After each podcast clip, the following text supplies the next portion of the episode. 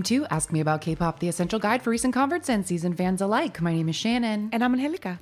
And welcome to a very special, very timely deep dive.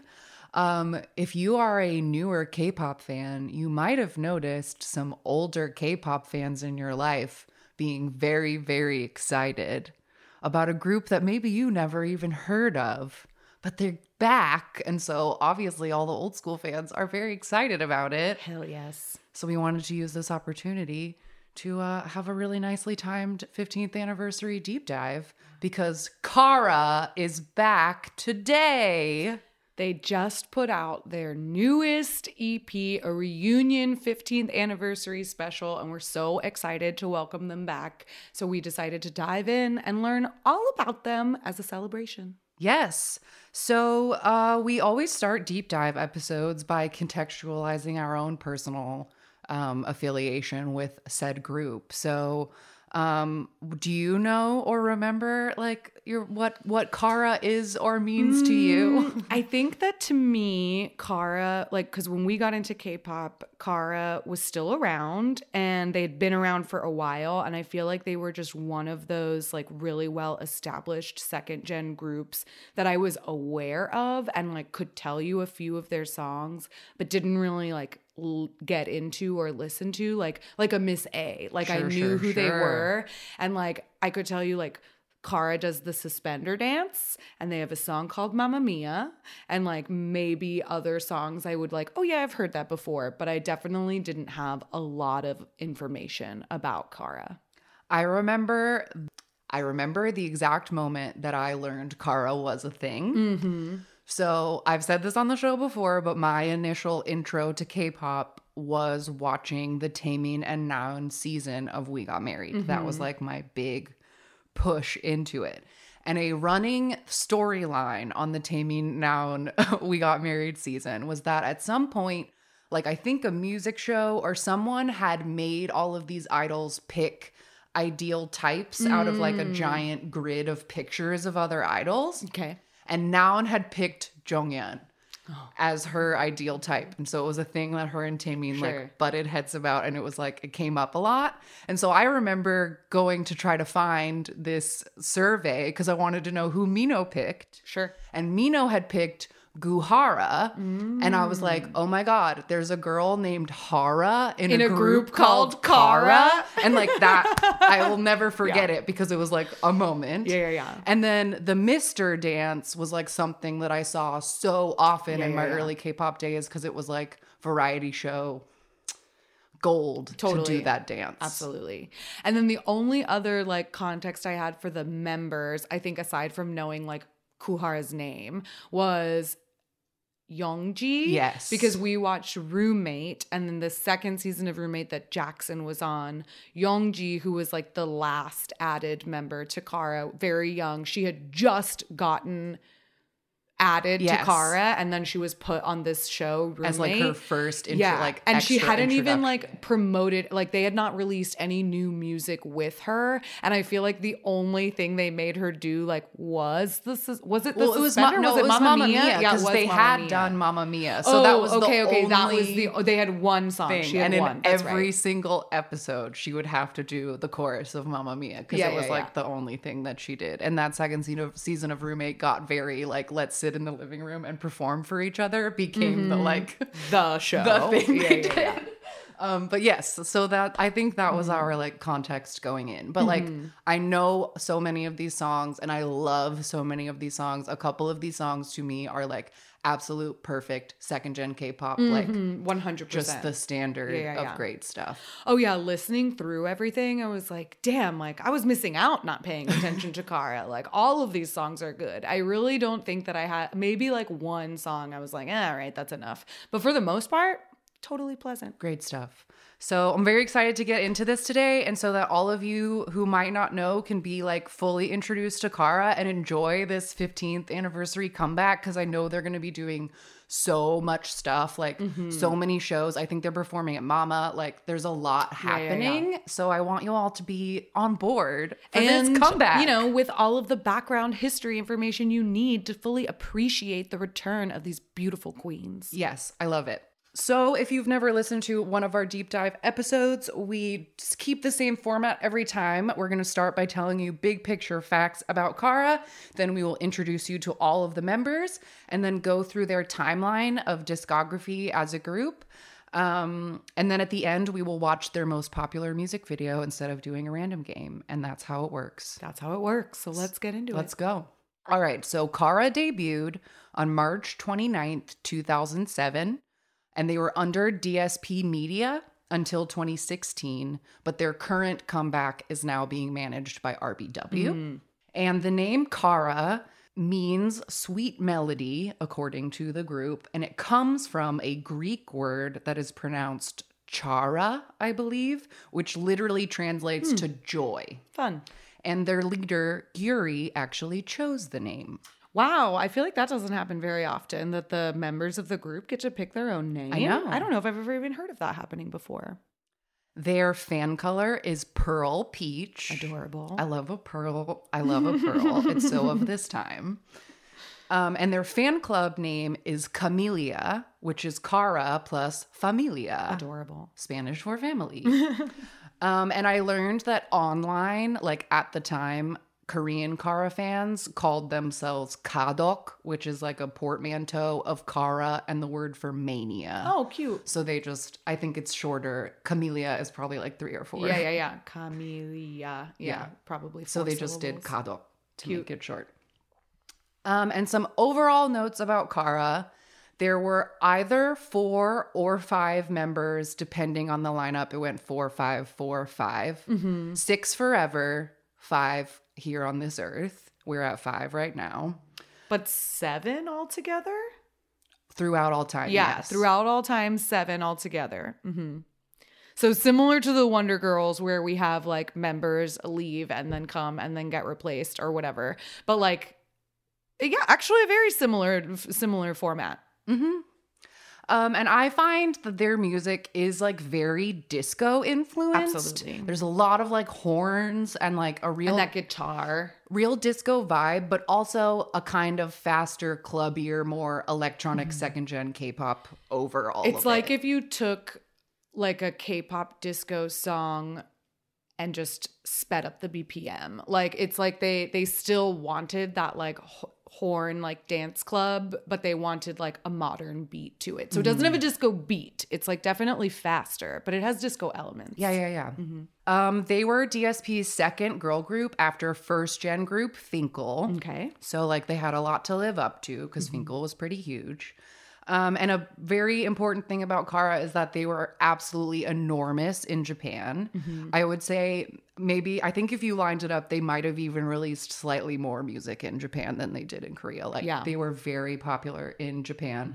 They were even the first foreign female group to get number one on the Oricon chart, which had started in 1968. Wow.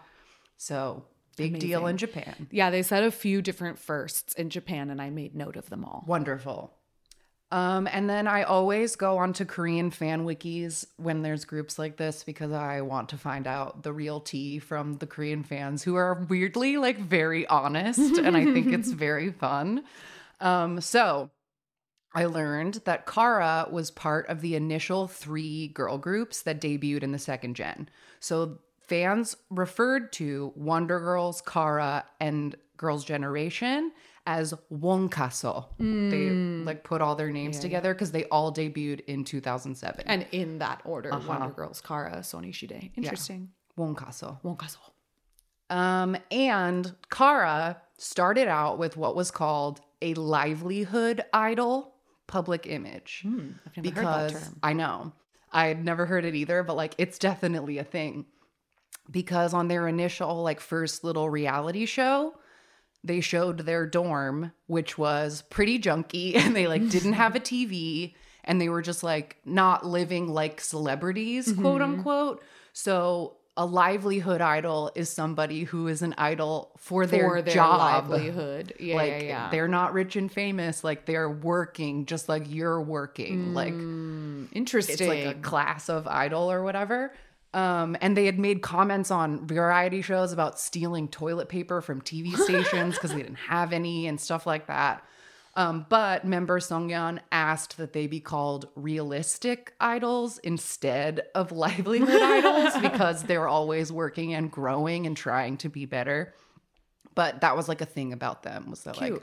Kara's not rich and famous. They're just like us. Yeah, yeah, yeah. Well, they did have a very like friendly, realistic girls next door image. Like they talk a little bit about that being part of their like entry point into Japan is that people found them very accessible. And so even though they had like we'll talk obviously about the different concepts they go through, I feel like their personalities were always like very like fun, relatable young girls as opposed to like cool, sexy, mysterious, like perfect idols. Yes, that's Mm-hmm. actually one of the notes I had from this fan wiki was that their fans liked that their concept was not the perfectly polished idols that like girls generation had Mm-hmm. but that it was the quote refreshing realness of a local school band Yeah. so they were supposed to seem like the coolest girls at your school Mm-hmm. and that the fans were growing with them and that was apparently one of the reasons that made them very popular in Japan is that Japanese fan bases like to feel like they are Growing growing, with with, you. their mm, idols. Interesting. So that was a thing about them. I also read that their fans used to call them the Korean word for alumni group, which was a portmanteau of the shame of the neighborhood. Oh because apparently they struggled with the individual talent portion of variety shows, like Yeah, yeah, yeah. where they'd like, be like, where some I you do a like, dance or you sing a song, and they didn't do they weren't well. great at it or something. so like that was a thing their fans loved about them.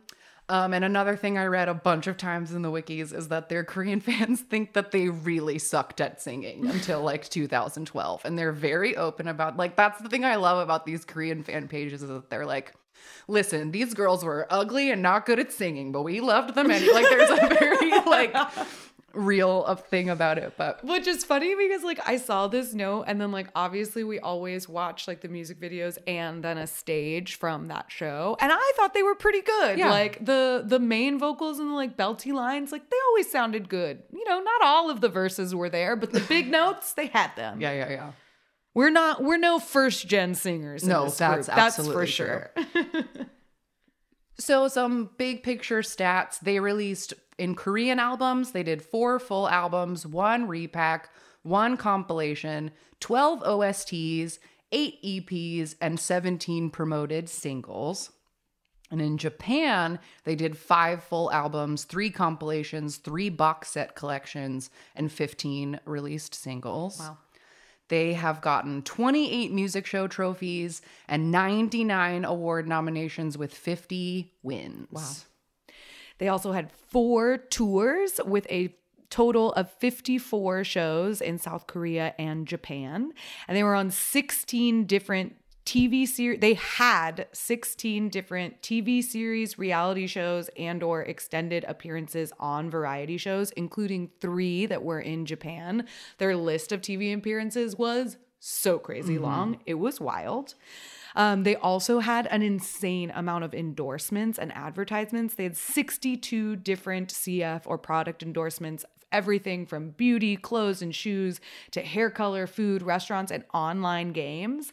And seven of these games that they promoted, they actually used Kara as character models. Wow. And this is not something we usually include in our overall stats, but I just thought it was so random and interesting. Kara, as a group, had eight different ambassadorships, including ones for the Ministry of Public Administration and Security against cyberbullying, the Central Election Commission as cyber PR ambassadors for local elections, the Ministry of Food, Agriculture, Forestry, and Fisheries for Cape Food Export, and as a public relations ambassador for the 2011 K-pop cover dance festival that we talked about last week. KR uh, Kara had PR duties and also served as judges in Japan. Wow. Full circle. It's Full all circle. it all It connects. all It all connects. always connects. so now it is time to meet the members of Kara, and I put them all in birth age order to keep it simple. love it. So we will start with leader Gyuri. Her uh, birth name is Park Gyuri, and she was the leader and a lead vocal. Her birthday is May 21st, 1988, and she was born in Seoul. And we always try to describe all of the members for you in an audio meeting medium, which is difficult. but um Gyuri has, I think we were talking before, there's like the most unique face in Kara, or maybe one of the most one of the most in faces K-pop. Yeah, I, I can't think of anyone else who like looks like her, and she's such a just. She, it's like her face shape and her nose. Like her nose in particular is very distinct, and I think a lot of female idols do not have that nose. I would agree. And like the only way I could describe her is that she has like a stern, beautiful face. Like she's so gorgeous. And it's not quite like resting bitch face. It's just like there's something It's more of, of, like a mm, intense. disappointed teacher, like Yeah. or like teach librarian you don't want to cross Mm-hmm. because like her fa- her face is like very V shaped and she has like a long like strong nose and then her eyebrows kind of like go in and then up and so it just makes her look very like Mm-hmm. intense stern, yeah, Gyuri was a child actress and made her debut uh, in a drama at age seven. wow Um, and she was also a fixed cast member on the show Star Golden Bell and was like known by the public for having a very blunt personality. Like they would cut to her in the audience and she would just like say something. um, and she has made 12 OST appearances as a soloist and done a few dramas and musicals since the initial Kara days. Next up, we have Sungyeon. Her birth name is Han Sungyeon. She's the main vocal, and her birthday is July 24th, 1988. And she was also born in Seoul. Um, and she has like big round eyes that do like half moon smile and like a small pouty mouth and like very distinct cheekies. Yeah, she has um like a thin like upper lip and there's something about her like like her face is very like cute and innocent and she, Yeah, she kind looks of like looks forever young. Yeah, like looks very forever young and in different she always looks the same. I felt like I could always pick her face. Yes. Like she always looks the same. But in different music videos, like sometimes I thought she looked a little bit like Taeyeon, and sometimes I thought she looked a little bit like the baby face member of the Wonder Girls. Mm. Um, like they have like similar like cheeks and with the like thin upper lip with the pouty mouth. Mm-hmm. Um, but yeah. She she was a, a distinctive easy face for me to learn as well. I would agree. Um, and Sungyeon was like the representative of Kara for the first couple of years, and the company seemed to send her alone onto variety shows like as often as possible to be the like person who tells people that Kara is a group. So that was like kind of her. amb- She was like an ambassador for the group, I guess. Um, she also started acting at age 10, and she has been in 14 dramas and seven movies, including a drama that I really love called Hello My 20s. She's one of the main characters. My dad also loved that show. See, it's great for everybody. Um, she has released 10 OST songs as a soloist and also released two Japanese EPs. Uh, next in line is Sung Hee, Kim Sung Hee. She was the main vocal, born May 17th, 1989. Um, she had like what I could only describe as like very long eyes, and she had dimples, and I thought that she kind of looked like Taeyeon, but with dark hair in a couple of the But Songi has like a very distinctive face as well. And like she's the one that when she smiles, I think she looks like Jo Kwon from 2 Okay, yes, I saw that in the picture. Because she has like both she and Gyuri have very unique noses. They don't have the same nose, but they have noses that are not often seen in K-pop. So I thought like both of them. It was like I don't know. Kara was an was a easy group to learn their faces. Yeah. I thought, even though two of them I still confused. Kind of They don't look the same. Mm-hmm. They don't. I know they look different. And when I'm looking at just the two of them, like up side by side, Like, I can are tell them apart. people. No problem. And I know like that one's that one and that one's that one. But in a music video, who knows? a little interchangeable.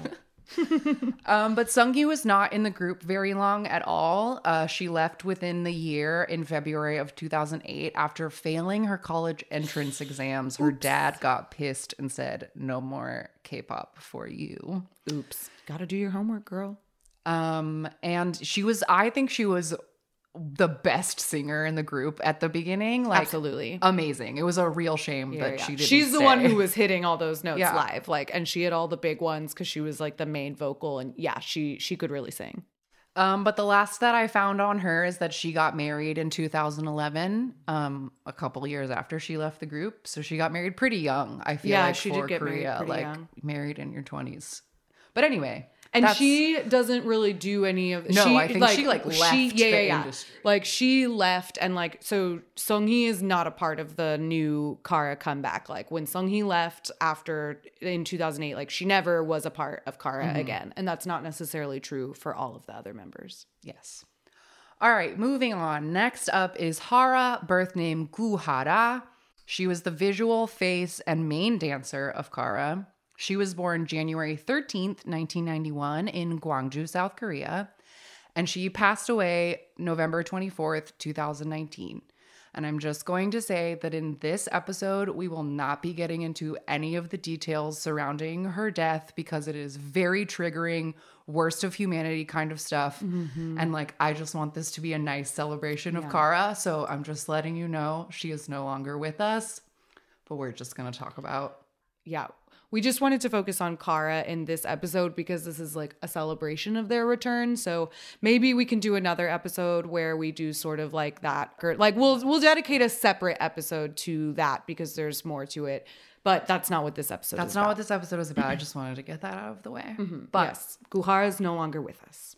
But Hara had very big eyes that were kind of like wide set apart. And she has like a pretty big forehead that was usually bare. Like Yeah. no bangs on it, just like forehead. Um, and slight bunny teeth. With like cute little lip corners. Because she has like she has like big eyes and a big forehead and like a little pouty like doll mouth with slightly buck teeth and the shape of her mouth and her big forehead and her round eyes i think jenny from blackpink looks a lot Yeah. like Goo Hara I think they're And a similar had- type. yeah like- very similar to face and like type of sort of like pouty baby look Absolutely. Mm-hmm. Um, I thought this was interesting. Hara released a nail art book in 2015 called Nail Hara. I tried to find it because I love nail I art. love I think art. that's great. Uh, she debuted as a soloist in 2015 with an album called Alohara, parentheses, Can You Feel It? Uh, and she did seven dramas, including a very popular drama called City Hunter that had Lee Min Ho in it. And um, yeah, that's my quick fun facts about Hara. So she also is not in this newest comeback, but she is our sixth forever member. Yes. So Kara is thought of, even though Sung with Sung Hee, there are seven total women who have been members of Kara. But Kara is thought of as a six member group with some of the members that we haven't met yet. So who's next? Next up is Nicole.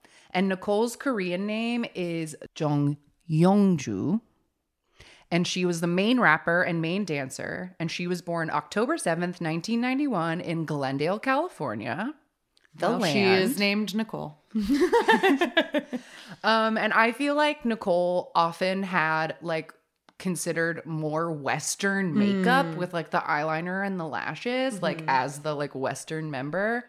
And she has a freckle under her bottom lip, which I think is a distinctive feature. And I feel like her eyes are kind of teardrop shaped and that they like get very like pinchy at the corners. Mm-hmm. Um, she has a really eye smiley eye smile and a pretty wide mouth with very straight lip corners. Yes. And she often, not always, but often had short hair. Yes, she often had short hair and she has like a she almost has like a Krystal from FX shaped face in that it's sort of like long, but Nicole is one of the ones that in the music videos, she has something about her that looks a lot like Victoria. I don't know if it's in her eyes or in her smile or what it is, but every once in a while throughout the music videos, it would be like her. She Yeah. looks like Victoria. I had the exact same thought. So Nicole auditioned for DSP by mailing in a tape of her singing Black Eyed Peas. Uh, and she moved to Korea with her mom after she got cast, and her mom opened a restaurant called Aura the Grill. Cute. I saw that somewhere. Um, she debuted solo under B2M Entertainment in 2014 with an album called First Romance, and then debuted in Japan in 2016. And she most recently came back this year in July with a song called UFO, but it's spelled Y O U F O. Mm. You flying object. And she wore lots of like really wild, crazy stage outfits for it and stuff. fun. It looked fun. Next up, we have Ji Young, uh, birth name Kang Ji Young. She was a vocalist and the original Maknae. Mhm. And eventually a younger person would come in, but she started out as the youngest. and her birthday is January 18th, 1994. And Jiyoung has like a heart shaped face, and I think that she looks the oldest. Like she's I agree. one of those. I think she looks the oldest. There's like people in K-pop, like Hyuna is one, and Hayoung from Apink is one. Like there are people who just like look 28 their Mm-hmm. Yeah. whole life, and I feel like Jiyoung always like did not look like the youngest. She just has like She has a a, mature, mature face. face. Yeah. I think it's part of it is like when she smiles, she has like dimples in her like main cheeks, but also like kind of up here under her Mm. eyes. And there's just something about there's just something about her face that is very mature looking. I yeah, I don't know. But she also so Nicole and Ji Young do not look alike. They look very, very different. Their faces are not the same. But Ji Young also has a Victoria quality to her face. Like something about her like beauty is very similar to the way Victoria is beautiful.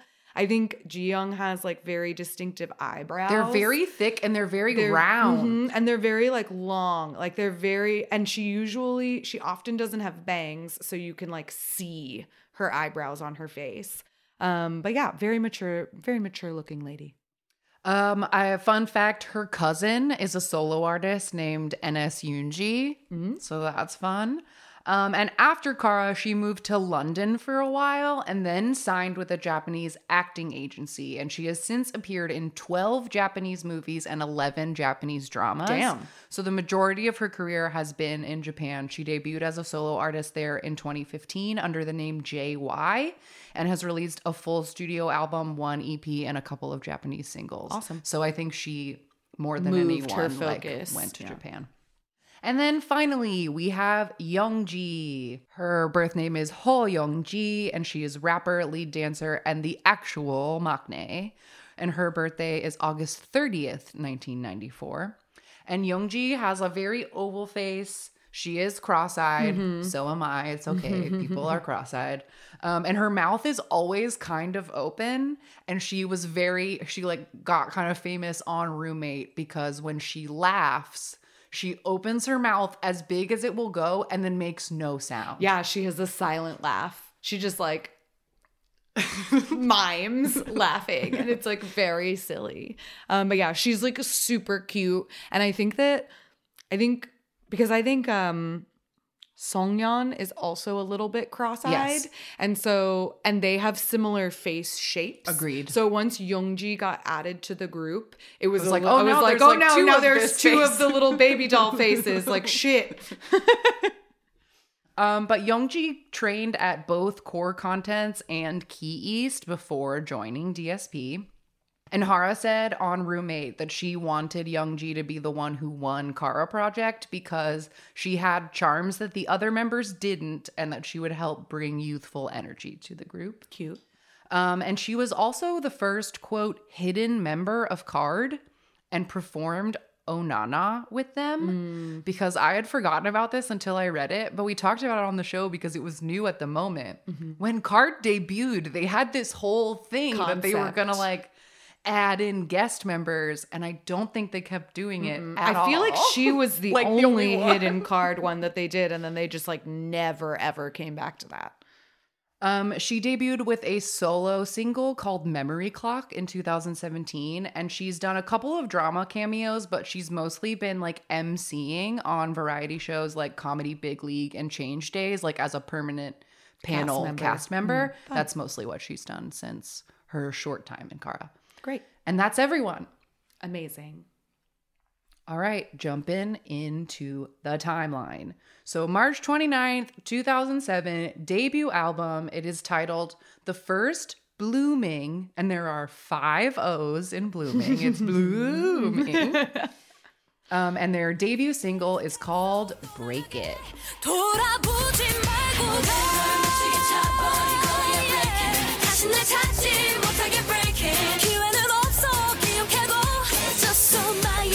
So this song was written by Lee Dong-soo and Han Sung-won, and the album reached number two on the Gaon, but the Gaon actually didn't exist when this came out. Mm. So it's weird when you look at charts of things pre-2010 because it seems like the minute that Gaon launched, then a bunch of old albums started suddenly mm. charting because yeah, it had yeah. never been tracked before. Gotcha, gotcha. So, but this out this album was generally unsuccessful when it came out Mm. and ultimately could not compete with Wonder Girls and Girls and Girls Generation for the market share in 2007. Um so it was kind of a lackluster debut, but it's okay. yeah, yeah. It's fine. And just for the record, Kara debuted with four members. So this music video ha- and this album has only Gyuri, Nicole, Sunghee, and Seungyeon. Yes, correct. Um, the music video for this one is very interesting.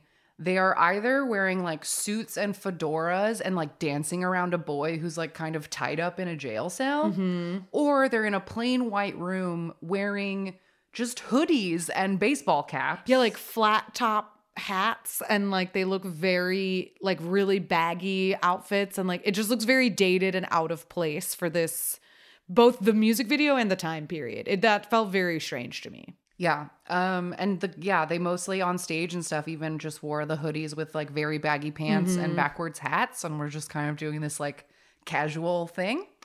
Um there is a part in this choreography though that I absolutely love. There's a point in the chorus where they do they're like facing backwards and they do like a little like pas de bourrée and they like whip their hips around yes. at this and turn and it's just a really good fluid move and I was like, "Yes, love that." Um, but the lyrics to this one are I'm gonna kick you to the curb in one try, break it so you'll never come back to me again. Ooh. So it's a like, get out of here, boy. Yeah, yeah, yeah. I'm gonna break you so you never come back. But they also released and promoted a second single off of this album that is called If You Wanna.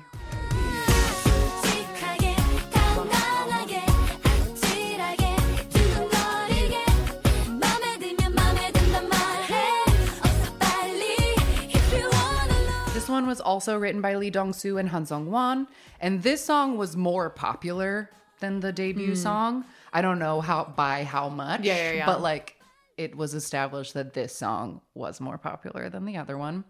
Um, and the music video for this one is a very simple, like they're on like a trolley car or sitting in a convertible and wearing like very 2007 Mm-hmm. mall girl clothes and beanie, little knitted beanies, Yeah, and like little vests flannels and whatever. and just like looking cute.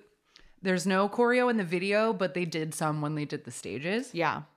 But very like simple, like sort of step touchy, like kicky, like not a lot of intricate moves. Yeah, because the song is like, I like it, but it's another one of those songs where I feel like it's just a titch too slow. Yeah. Like, it was just like missing something. Like this was a song where I was like, okay, I get it. Like by the end of it, you know, you hear two minutes of it, you know how it goes. you get how it goes. Um, but I liked the lyrics to this one because the chorus goes, if you, and then they list a whole bunch of adjectives. They say, honestly, handsomely, dizzily, warmly, firmly, certainly can make me fall for you. Hurry now if you wanna. Oh, cute. So it's a very cute little song. Um, and they also, I don't have a clip of it right now, but they also promoted a third single on this album called Secret World that has extreme baby one more time energy, hmm. like almost the same like piano dun, dun, dun, like piano yeah, yeah, yeah, under it, which again feels weirdly dated for 2007. And I know mm-hmm. it took K-pop a minute to like catch up. But But, still, like this early stuff still feels like weirdly Old. old. Yeah. Yeah. But that was their debut. Um, so on August 8th of that year, they did this Kara self camera show on Mnet, and it was to introduce the group to the public. And this is where everybody saw their shitty dorm and established them as livelihood idols. Amazing. On October 13th, 2007, they had their first fan meeting in Seoul, and they continued to have these every year in different places around Seoul from 2007 to 2014. But this very first one happened at an elementary school, and I thought that was really funny. That is really cute. I love that. So on February 28th, 2008 is when Sunghee had to leave the group. DSP announced her immediate departure as they could not reach an agreement with her father. They insisted that all of the members really got along and that they were very sad to see her go, but her dad said no. Um, then they also announced that they would hold auditions ASAP and that they were going to put two more people in Kara. So Kara was going to return as five. So they did in on July 25th, 2008 with new members Goo Hara who was 17 and Ji Young who was 14 were added to the group for this new first mini album entitled Rock You.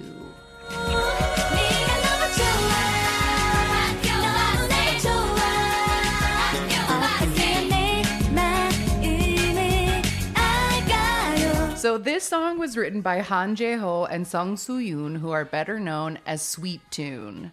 And this starts a very long era of Sweet Tune being the mm. primary composers for Kara songs. Okay. And Sweet Tune at this time, I have their names written down, but at this time they were three guys. They are now nine oh, people. Oh, shit. Like it's kind of A more of a collective. collective, but at this time it was just like three dudes who wrote under the name Sweet Tune. Great. So this album sold 17,000 copies and again the Gaon chart did not exist, but it did go to 8 when the chart did exist a couple of years later. Um, and the music video has the girls painting a very colorful kind of dollhouse looking like children's TV. It's on a very like sound stage and it really only has the one set and they're like all together and it's super colorful. It definitely looks like an after school special. Yeah, their names all appear on the bottom in like bouncy, bubbly letters. And to me, it looked like the opening of like a PBS. Yes. Yeah, yeah, yeah. Because they get like a little one shot where they're like singing into the camera and then their name like bounces to introduce each member, which totally makes sense because now they're introducing the two new ones. So our five members now we still have Nicole, we still have Gyuri, we still have Seungyeon, and now we have Hara and Ji Young as well. Correct.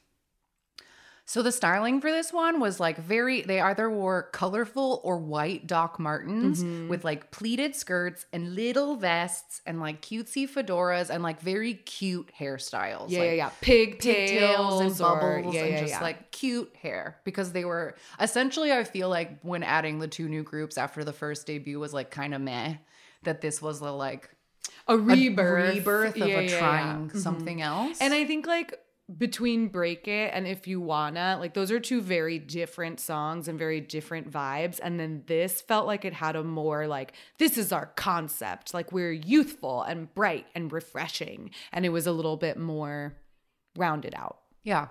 The lyrics to this one, and honestly, the lyrics to most Kara songs are very, very simple and very, very repetitive. Like, I don't think that Sweet Tune are like poets by any means because they're just very simple. And this one is just, they say, rock your body, shake it, shake it. And I really, really like you. Like, oh, Yeah, yeah, that's yeah. kind of the only lyrics of the song. So just saying that over and over But I will say that the Rock Your Body Say is like, Rock Your Body Say. They like, rock your it's- body. it's rock your body and then on the le- at least in the video they like put the little lyrics in the Right. bubbles and they say that it's rock your body i say but there's no way There's they put no in I. Both doesn't the syllable it doesn't fit they use the same syllable for body and i rock your body say that's what they say Um, after this comeback in August of 2008, they did another season of Kara Self Camera. And then by December, it was time for their second EP, and it is titled Pretty Girl.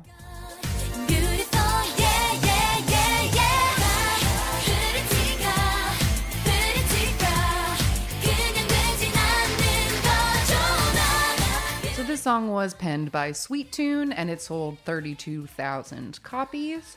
And the music video, I think, is like very winter Gap commercial vibes. 100%. Because they have earmuffs and fur hats and furry vests, and it's they're like all wearing like way too much clothes it's that like mid 2000s disney channel like Extra everything is colorful everything is layered and everyone is wearing at least four different patterns and, and their hair hats. is a lot of hats a lot of earmuffs a lot of like insanely voluminous and layered hair and like the iciest eyeshadow Mm-hmm. of all shades of blue and green and frost. totally totally um yeah so this music video is a box video they're mostly in front of a box that is painted with like pretty girl and a bunch of different fonts and colors and then or they're just like acting like teens and listening to music and trying on clothes in their bedroom Meh. So we're definitely still sticking with that like bubblegum cutesy fresh girl next look. door Yeah, yeah, stuff um the music video outfits were like mall clothes but just like weirdly assembled and with too much stuff on top but the new york the, blah, blah, blah. but i put a stage in the playlist that was from a new year show where they were wearing short hanbok that are so, beautiful cute. It's so cute. It's like a pretty little like it has the hanbok like top and it's like in a pretty like shiny white silk and then That the has flowers, like, skirt- all Yeah, like printed all on embroidered and then the skirt goes to like knee length and is like poofy and A-line and bright pink. And then at a certain and they're all wearing like cute little pink heels and then at a certain point they like I think it like started as a ring or they just like reveal it and they all have these little like poofs, like Yes, these pink little little poofs poofs, on their on their fingers. fingers and they like use it as a little like powder puff like to put their makeup on in the choreo. It's so cute. It's super cute. And again, super simple lyrics. I'm a pretty girl. Everyone wants to be a pretty girl. It's not easy to be a pretty girl. pretty pretty girl. pretty pretty girl. That's all they got. And they I, they say it purity. It's like got a Purity, bunch yeah. of syllables. purity girl. Um, the teaser for this album got 40,000 views in one day, which was a very big deal at the time.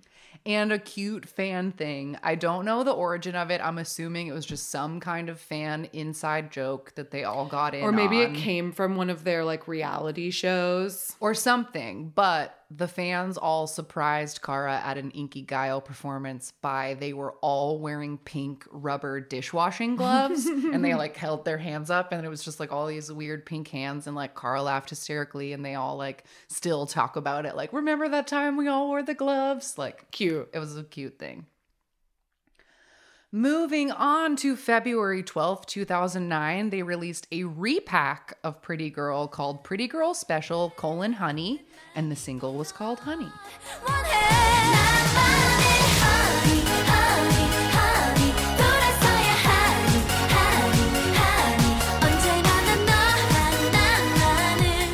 Another sweet tune track, and they won their first music show on M Countdown in March for this song and ended up winning five trophies total Awesome. for this song. I love this song. I think it's so cute. It's so cute and it's very like again, it's dated, but in a way I'm not mad about it at all. Like it almost feels more first Jenny than it does Yes. second gen in like the melody, but it has that almost princess disco, but like the very K-poppy, K-poppy anime mm-hmm. theme song. Like I don't know, there's just something essential about this song. Yeah, it has a it has a little bit of that like second gen K-pop bubblegum magic and it's just so lovely and I felt like coming after the previous two like five member releases this we're starting to get a little bit more mature because in the both the sound of the song like it's still very cutesy but it's a little bit more like vibey i think mm-hmm. than it is like after school special.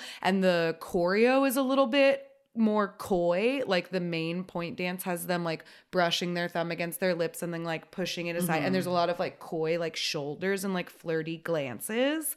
And they're all where i feel like their styling is more mature too because now they have like long like flowy like they all have even though nicole still has short hair they all have like volume and like waves, like mm-hmm. tousled like movie star hair, and they're wearing like pretty little baby doll dresses, but they don't look like children. Yeah, they don't look like babies, but they don't look like sexy grown-ups either. Yeah. It's like a it's a nice not classy a young woman in between. not yet Yes. a woman. That's where we are. Exactly. So the music video has them in said like white pretty baby doll dresses in front of like a honeycomb box set and also just looking very wistful and sad in a like glossy bedroom in these like pink outfits like all sitting on the edge of the couch and like looking away. Um and they also have lots of little like headbands with like poofy fur ball like Yes. cute poofy headband stuff. Um Oh no, I didn't write the lyrics down, but I assume they're probably just honey, honey, or so cute, honey, or something like that. Hey, baby, my little honey came from heaven right here to save me. One touch, that's all it takes. Complete with you, no regrets. I need you by my side. No more words. Kiss me goodnight. There you go. Nice little sweet. Um, they performed uh, the stages in very similar short, flouncy skirt dresses, and they did like a different dress but same color scheme for the group on every stage. They didn't only do pink and white. I saw some like blue and some other stuff, but like a cute little matchy matchy dress Vibe. cute vibe thing. Aesthetic. Um, this album, as it was a repack, it included two remixes of Pretty Girl and two remixes of other songs from their first uh, EP. Next up, in July of 2009, they released their second full album, and it is titled Revolution, and the main single is called Wanna.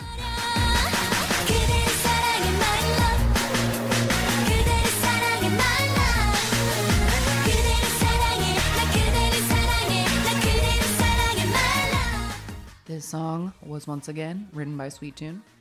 Um, and it sold 85,000 copies and was eight on Gaon once Gaon existed. and they got one music show trophy for this.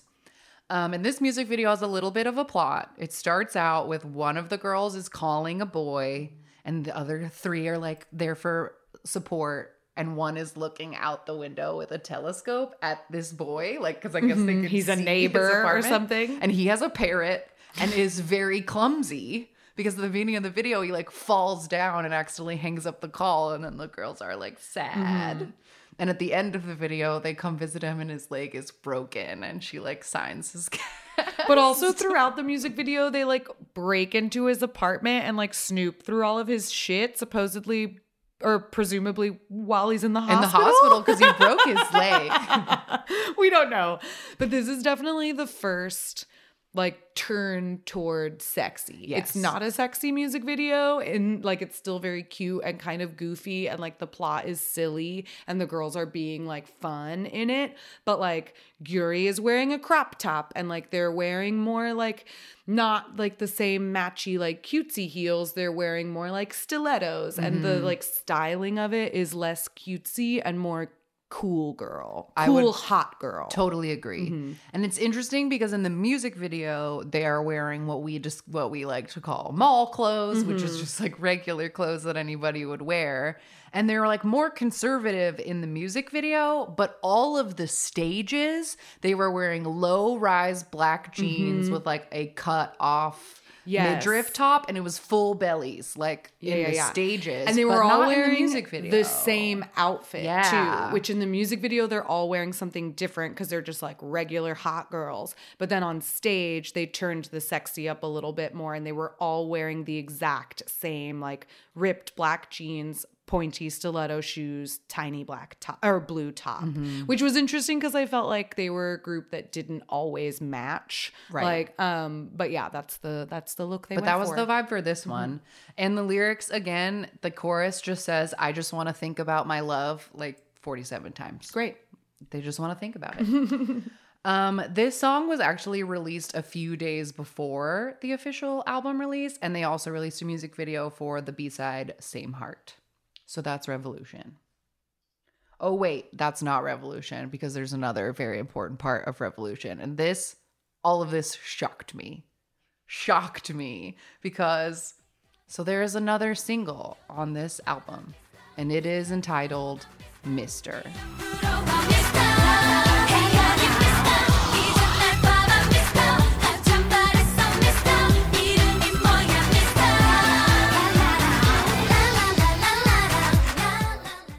So this was written by Sweet Tune as well. But the reason that I was so shocked is because like this was one of the only things that I knew mhm. about. This is like the car. this is the Kara song as far as I was concerned. Me too.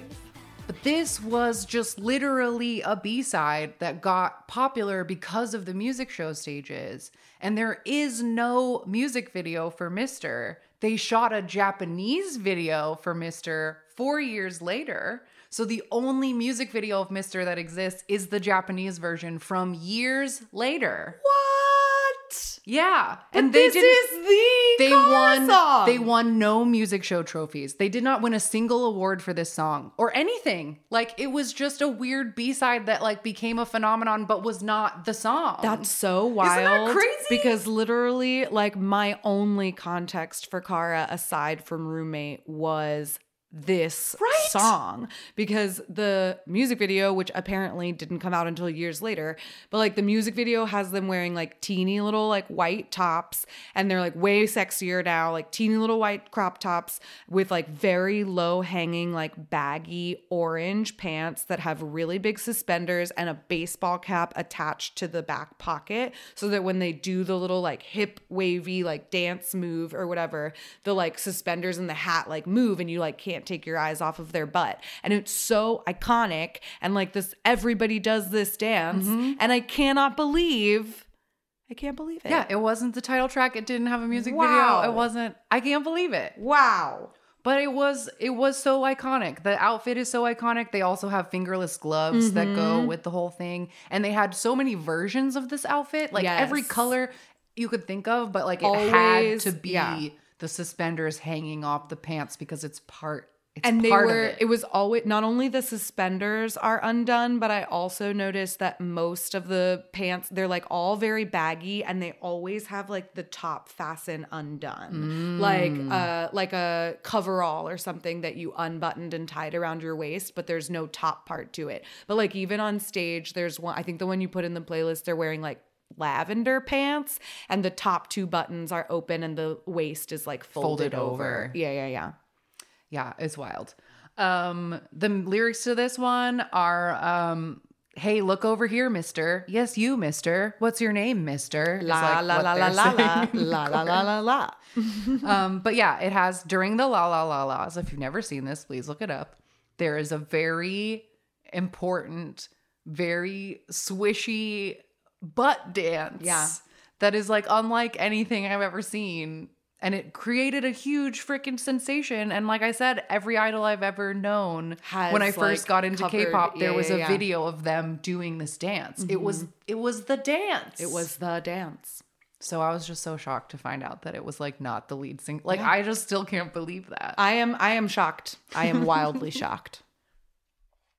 Um on November 25th, 2009, I thought this was interesting. They had a reality show called Kara Bakery, and this was an 8-episode show in which Kara had to open and run a Crown Bakery franchise.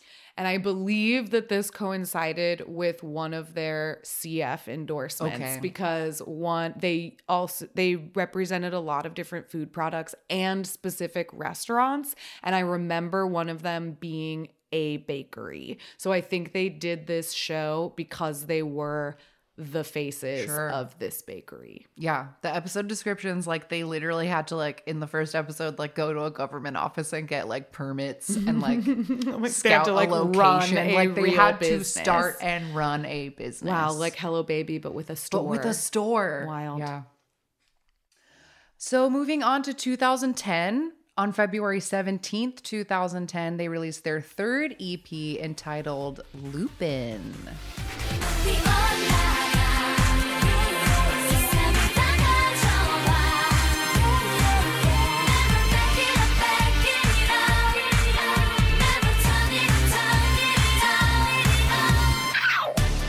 Song was also written by Sweet Tune, and the music video for this one got 90,000 views in the first two hours. Wow. And it was apparently because of the Mr. Butt dance. Everyone was so mm, excited to, To see, see what else they what's the do. new Kara choreography. So they like all mm. rushed to watch the music video. Well, we changed our focus from butts to chest pops, and that's our new thing. This song won six music show trophies. Um, and the music video, like I think we are firmly moving into like sexy territory now. One hundred percent. because this is like a either a black just a black sparkly box or like a very stone castle kind of looking gothic hallway and they're all wearing only black outfits in the music video with like corsets and like little Yeah. cape tops and like structured jackets. Yeah, or like a cutout on the side, or like one of their like little capes is backless, so you get like a ooh a backless shot of her. Um, so they have like they're definitely focusing more on like uh we're no longer y- youthful, fresh bubblegum. Like we started getting we went hot, and now we're firmly, like you said, in sexy territory. in sexy territory. Um, Nicole even has like a cane at one point Yeah, in the yeah, music yeah. video. Lot of A lot of hats. hats. bowlers and stuff. for the stages, they went for like classy badass grown up and Mm-hmm. wore like shiny suits or like a structured jacket top with the shorts. Lots of leather and Mm-hmm. silk. And I the video I put in the playlist has a like hollow sequin I moment. love those because they have like each one of them has their own silhouette, but it's all in the same fabric, and I fucking love, I that. love That that. is like the boy band, girl band, like outfit. Like It's so wearing- Destiny's it's- Child Yes, so like- Destiny's Child, so Von Trapp. Like you Yes, use all of the fabric. Yeah, you use the same curtains to make ten different outfits. That's my favorite. It's so great. Um, the lyrics to Lupin are like world takeover, the world is mine. Go up high, take all of the world and never back up. Is like what they're saying. So I wonder why Lupin. Because that means like wolf in Latin Yeah, or something. something right? about it. Yeah, I don't know. Um, but there were two terms coined for the dance moves in this song because everyone was paying attention to the choreo. They first had the emergency exit dance because in the chorus they like point to every corner really fast, like a flight attendant would be like emergency exits. And then during the hala, hala, hala, hala part, they like do this crazy big chest roll. And so the hala dance and the emergency exit dance were the point parts of Nice. this song. And I feel like this enters the like there is like a series of Kara releases that all have like they have a dramatic like dance breakdown and the dance breakdown involves some sort of like pop pop pop like very intense like mm-hmm. repeated chest pop just like over and over. So that's we're that's the era we're entering now. Absolutely, absolutely. Um, May 3rd, 2010, there was a special release of a song entitled We're With You.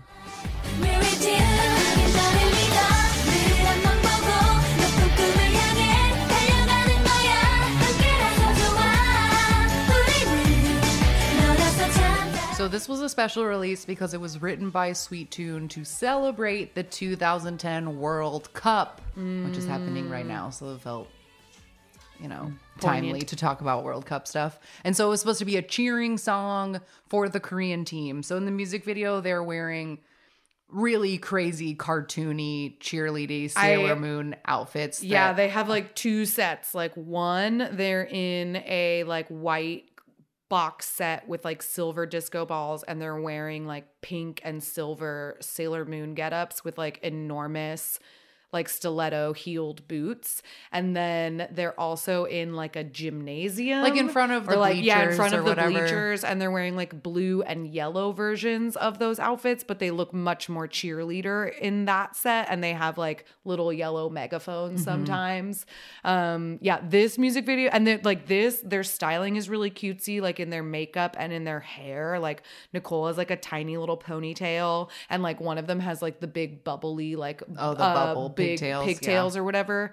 And so it feels like a real departure from the like sexy train we've been on. And it also just felt like fake. Like looking at this, I was like, this looks like a fake music video that would be like in the background of a Disney Channel movie Right. or something. Like none of this looks real. They released individual solo cam versions of this music video, one for each member that's like a half length, like minute and a half version. Um, and I also thought that this was kind of like funny and a little just a funny like symptom of working in an industry is that because SBS had paid for this song to be made so that they could play it on their World Cup commercials, it was banned from being played on all the other channels. So they like never That's got to perform it anywhere or do anything. It was just a promotional soccer song for World Cup. Great. All right, April 28th, 2010. This is our first um, J- Japanese release that I found on the list. So they first released a box set in Japan called Kara Special Premium Box for Japan. Nice. Um, and it included six CDs of all of their previous Korean releases, plus three Japanese versions of some songs, and a DVD of an Okinawa concert, all in one big, beautiful box set. It must have been one of their fan meets um, because they had done like a few, because they haven't had their first official solo concert yet, but they have done a few showcases around uh, Korea and Japan. Yeah, so it's probably like a little behind yeah, yeah, yeah. tour documentary or something. Um, but then September of that year, on the 29th in 2010, they released a Japanese compilation called Kara Best 2007 to 2010. And once again, it contained all released singles and a DVD of a Kara in Japan documentary. Mm. So this sounds barely different than the thing released earlier in the year, Yeah, but yeah, I yeah. feel like we found that when we did our BoA deep dive that a lot of the Japanese releases are just like repackaging the same shit Mm-hmm. Over and over in new boxes. And because they because they seem to have a different like promotion model and cycle than K-pop does. Because they like as I remember from like the BoA and TVXQ deep dives where they'll do like single, single, single, single, single, and then like a whole album with that only That's has just all all, those those singles. singles. yeah, yeah, yeah. Um, so then November 10th, 2010, we go back to Korea for their fourth EP entitled Jumping. Somebody, it's the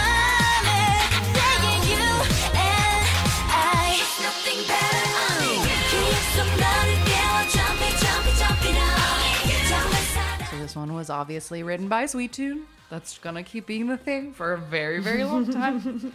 uh, they got two music show trophies for this one, and the music video is a like very box video, box video with different like futuristic laser mirror Yeah, yeah, yeah. future sets. It's mostly choreo. There's a part with like giant light up angel wings that they like all stand in front of. and they just have like two like they have a black outfit and they have a white outfit. And like both of the outfits are very like sexy. A lot of like midriffs and short shorts and like super high boots and like you know skin tight pants and things like that. And the choreo is very sexy too. Like the main part again features like a big like chest pop. And then this is the one that has like the dance breakdown where it's like only popping the chest like over and over for like a whole minute. It's crazy I do love the choreo though, the main choreo that when they do the jump, jump, jumping up, that like they stand in a little V and the first person just like jumps, and freezes and they go jump, jump, jump. Oh, it's so cute.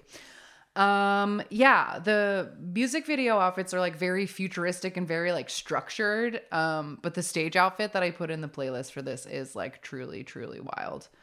I Remind me that what it's looks wild, like. but now I need to like look up. Like, why did I write that? I was It like, wait, I. I don't remember what it looked like. Oh, it was this one. Oh my god, these these are bananas. There's so much happening in these outfits. They all match. They're wearing just like high waisted black dance sailor shorts, very standard. But yeah, then they like have over the knee black heeled boots. long sleeve shirts that are like plated in hollow pieces. Mm-hmm. And then they have full fringe hanging off the entire underside of the arms. And then like a little clown collar. Yeah, like a jester collar in black all along. And like they all they're all wearing the exact same thing. There's no variations to the outfits. But I love that fringe. Yeah. I do love fringe, so I'm like never mad about it. The lyrics to this one are I woke up with you in my mind, jumping, jumping, jumping up. Great. That's Just why we're thinking about up, you and we're so about you. excited. But this song was originally released in Japanese. So they Mm. did Korean lyrics and made it like a full Korean comeback. But it started as a Japanese song. Um, so speaking of Japan, just a week or two later, on the 24th in 2010, they released their actual first Japanese album. It is entitled Girls Talk Possessive. The talk Yeah. belongs to the girls. Um, and this is again a compilation album of all the previously released Japanese singles and Japanese versions. And this album debuted at number one and sold 73,000 copies on the first day and had sold 275,000 copies by the end of the week Wow. which broke records and beat and beat SNSD*'s Japanese debut. Amazing. So Big they were deal. more popular. Yeah, yeah, yeah. And that's a big comeback for that, or like a big growth for them, because when they first debuted, they couldn't compete with Girls' Generation, and now they're breaking their records. Yeah. pretty cool. Um, on January 11th, 2011, a Japanese program entitled Urakara or Kara's Double Life premiered, and this was a 12 episode drama in which Kara played versions of themselves. So Yeah. it was like about them being Kara. Like Yeah, it- yeah, yeah. they were. It wasn't like EXO ne- or maybe like EXO next door. Were they EXO? EXO next door is yeah, they are EXO, but it's scripted. Okay, yeah, okay. yeah, yeah. Um, yes. So when I was saying earlier how like they had 16 different like TV shows about them, some of them were reality shows like the Self Cam or the and like some of them were like variety shows like the Bakery, and some of them were scripted shows where they played themselves in a fictional storyline, and this is one of them. This was one of them. But unfortunately, a few days after this show debuted, there was huge drama. Probably the biggest biggest controversy ever in Kara's whole career. And this was a few of the members sued the company. dun dun dun. Dun dun dun. So here we go. On January 19th, a lawyer representing Seungyeon, Nicole, Hara, and Jiyoung said that they would immediately be terminating their contracts and will sue the company for not paying them properly. But later that day, Hara pulled out of the lawsuit and stayed at DSP and stated that she didn't realize the extent of the lawsuit and hmm. didn't want to be part of it. Maybe she didn't realize that the ultimatum was them leaving and was like, "Yeah, I want to be paid, but I don't but want to lose my job." yeah. So the statement from Kara claimed that quote, without prior compromise, the agency deducted promotional fees from our income without our consent, which is classified under embezzlement. From January through June of 2010, we brought in 410,000 USD in income, and the promotional expenses accounted amounted to 390,000 USD. These expenses are abnormally excessive. They continued. When Lupin was at its highest point in popularity, DSP Media only paid us 860 US dollars per member for the total of 6 months. The $140 that we were paid a month is unfair compared to the income that we were bringing in. I mean, less than $200 a month? Yeah. Mm-hmm. Unreasonably low. But DSP came came back and said that they were totally shocked about this and that they had planned to be meeting with all of Kara's parents as soon as they were home from filming Urakara in Japan. Mm. They also refuted all of these embezzlement claims, saying that the girls were paid way more than $860, that they had been paid $300,000 between the five of them and that the production expenses deducted were legit and above board. Hmm. So then Kara's lawyer came back and said that there's still confusion and miscommunication around their Japanese earnings and how the Japanese contracts works and that their relationship with DSP had suffered from the hospitalization of the CEO. And I think that we maybe talked about this in the Double S 501 episode Mm. because the CEO of DSP got very, very ill. Yeah. And I think his wife had to take over for Yeah, a while. yeah. And Double S 501 also had beef with her. Yes. Mhm. So I think this was all like mixing up at the same Yeah, time. there was like a period of DSP where the CEO got sick, and then there was like an interim CEO, and like essentially all of the artists were like, hey, actually, these things are fucked up. And like there was a lot of turmoil within the company. So, um, April 28th, 2011, the issue was like settled out of court. There was no like court, like they just settled Mm-hmm. Came it. to agreement. and the three members rejoined the group as normal. That was it. But in 2014, DSP had to pay a $50,000 settlement to a clothing company called Real Company that Kara like modeled for, mm. and they claimed that they lost profits because of the contract dispute and that the group had breached the contract by not quote maintaining a dignified image. Boo. So boo. But that was that was like all that really happened, but they did like their image did like suffer from it. Mm-hmm. And we'll talk about it later where it seems like maybe one of the members who possibly spearheaded all of this might have maybe been getting slightly punished for the rest of her career for doing this is something the fans maybe Mm. Yeah, posit. posit. hmm Interesting. But Interesting. contract disputes, they're always messy. Yeah, but this was an interesting contract dispute because we've seen a few different ones, like from JYJ or from like EXO or something, where it seems to cause a lot of animosity between the members. And that didn't really seem to be the case for Kara, which I thought was pretty interesting. Like, I mean, in the other, those two examples, like the contract dispute ended with those members leaving the group. So this is also one of the only contract disputes where like they had this and then the members came back and they continued to promote as five as though nothing ever happened. and then have their most successful years after the fact. Mm-hmm. Yeah, it's really fascinating, um, but an important blip in their history. Uh, shortly after this, or kind of like wa- like immediately after all of this stuff got settled, on August fifteenth, two thousand eleven, they held their first international fan meet in Yokohama, Japan, at the Yokohama Arena, and they would continue to hold yearly fan meetings in Taiwan, Japan, and Seoul from two thousand eleven to two thousand fifteen. Very nice. Very nice.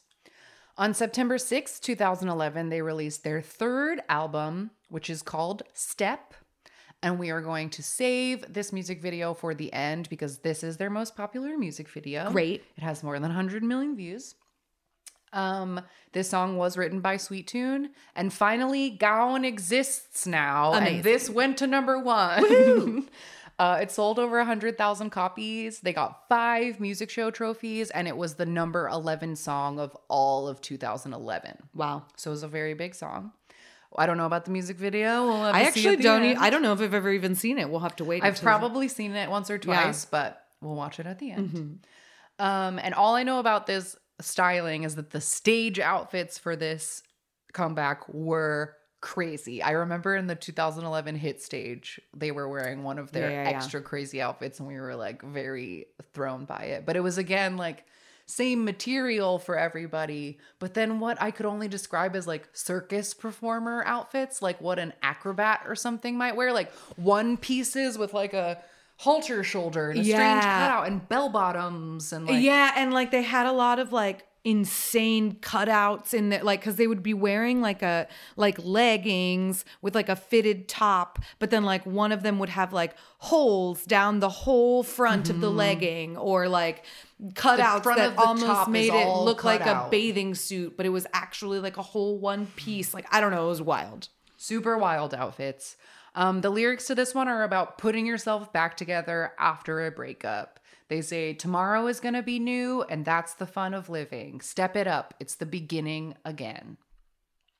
Um, and the group apparently chose this concept of transform into something new because the company was like, Do we want to keep the direction of Lupin or do we want to do something different? And they all voted to do something different. great So we'll see that at the end. um, before 2011 ends on November 23rd, they released their full second Japanese album entitled Supergirl. This had two original Japanese songs and three of the Korean songs from the Jumping album. This went to number two on Oricon and sold over 107,000 copies in the first week, and then hit number one in February after 12 weeks in the top 10. It eventually sold half a million copies, beating Destiny's Child 2005 record for a foreign girl group in Japan. Wow, amazing. So then the next year, 2012, they're going to capitalize on this success and start their first tour. All right. Um, and so the tour is called Karasia. Karasia. Great. That is always the name of this tour, but it has like four different legs. So this is the first leg. It started out in Seoul. I think they had like two shows in Seoul, and then the rest of the shows were in Japan for a total of 15. They performed in Seoul and six different cities in Japan, including uh, at the Saitama Super Arena for the last show on May 12th. There were o- over 160,000 fans in attendance for the whole tour. Wow. And this final show at the Super Arena was broadcast live in 60 different movie theaters in Japan. That's so fun. and every single one of the movie theaters sold out That's as well. so fun. Uh, the solo songs that were performed on this Japan leg were released as an album later that year. Um, and apparently, Nicole injured her ankle during her solo stage on the very first night of this tour in Seoul. But she continued to perform throughout the tour and attended physical therapy during it. And she was back on stage the very next evening. So she didn't miss anything. But like there are pictures of her like in a wheelchair at the airport and stuff. And like, so she got injured immediately. And according to an article about the tour, Kara's secret to success in Japan was their friendliness. So this is what I was talking about with their like image and their sort of like relatable vibes. Seungyeon stated, quote, I think it was our innocent smiling faces that made it easy for us to approach the people in Japan. Even now, unlike other girl groups, we're able to openly and freshly laugh out loud. And then after she said that in the interview, Ji Young made a joke about how their charm was that they eat very wholeheartedly. Um, and she made everybody laugh. So it kind of like proved Seungyeon's mm. point in the moment in a cute way. On July 9th and 10th, 2012, we had a special Kara Live in Singapore event. And this was their first international signing event, period. And it was held in Woodlands, Singapore at the Causeway Point for the first 100 fans who brought tickets to the showcase. And the showcase was held on the 10th. Uh, it was called KJ5 by Kara Showcase 2012. This was their first showcase performance. It was held in Sentosa, Singapore at the Festival Grand Theater. And this 80 minute sensational performance was organized as a launch for their first signature fragrance. Okay. K5J, which stands for Kara 5 Jewel. All right. And each showcase entry pass holder received a quote Kara mystery gift, which I can only assume was a bottle of the perfume. I mean, it's gotta be right. It's gotta be. and apparently, this made them the first Korean artist to have a perfume produced and named after them. It sold at 70 US dollars a bottle and was described as fruity, floral, and woodsy. Ooh, interesting. I love idol scents. That's great. I also love a sensational performance. Sensational. That's very funny and good. Uh, all right, August 22nd, 2012, they released their fourth EP entitled Pandora, and the title track is Pandora. 느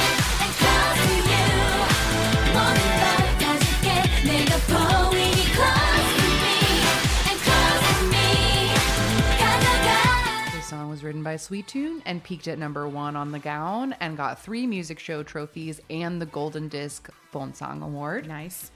Uh, this music video, I feel like it has literally every box video trope from this time period. 100%. Laser tunnel, fan tunnel, smoky alley, parking garage, and there's like a man in a suit, like looking at the glowy cube. Yeah, yeah. And like a, a, a clear plastic circle Swing. chair that like sit hangs down and all of the things. And they're very like very sexy in this. Like the main outfit in this music video is them essentially wearing like little white bathing suits with like blazers on top. Um, and they're just like wearing all white with like all legs out and like heels and dancing. I love the onesies with the like either like a full like harn me- like leather harness or like fancy metal like it was like Mm-hmm. has, they're like, wearing a little onesie and then like Yeah, yeah, yeah, like yeah. Mm-hmm. some kind of cage on top of it and then like a nice long blazer it's fucking great Yeah, and they all have this. I felt like was the first time that they all had really dramatic eyeshadow. Oh, yeah, the eye makeup's yeah, really the eye makeup is really intense, and it makes them all look much more like older and sultry.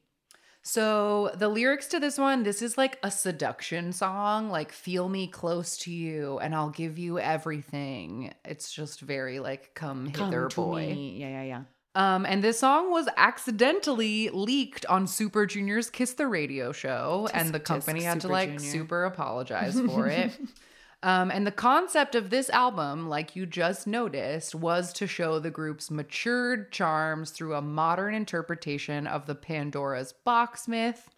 And Nicole said that they were, quote, ditching their younger image because the Maknae is 18 now. so Mm. No here we need to be babies.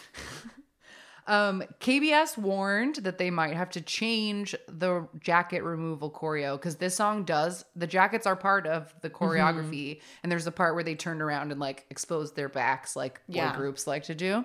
But I guess they didn't ultimately make them change it, and they always did it the way they always did it.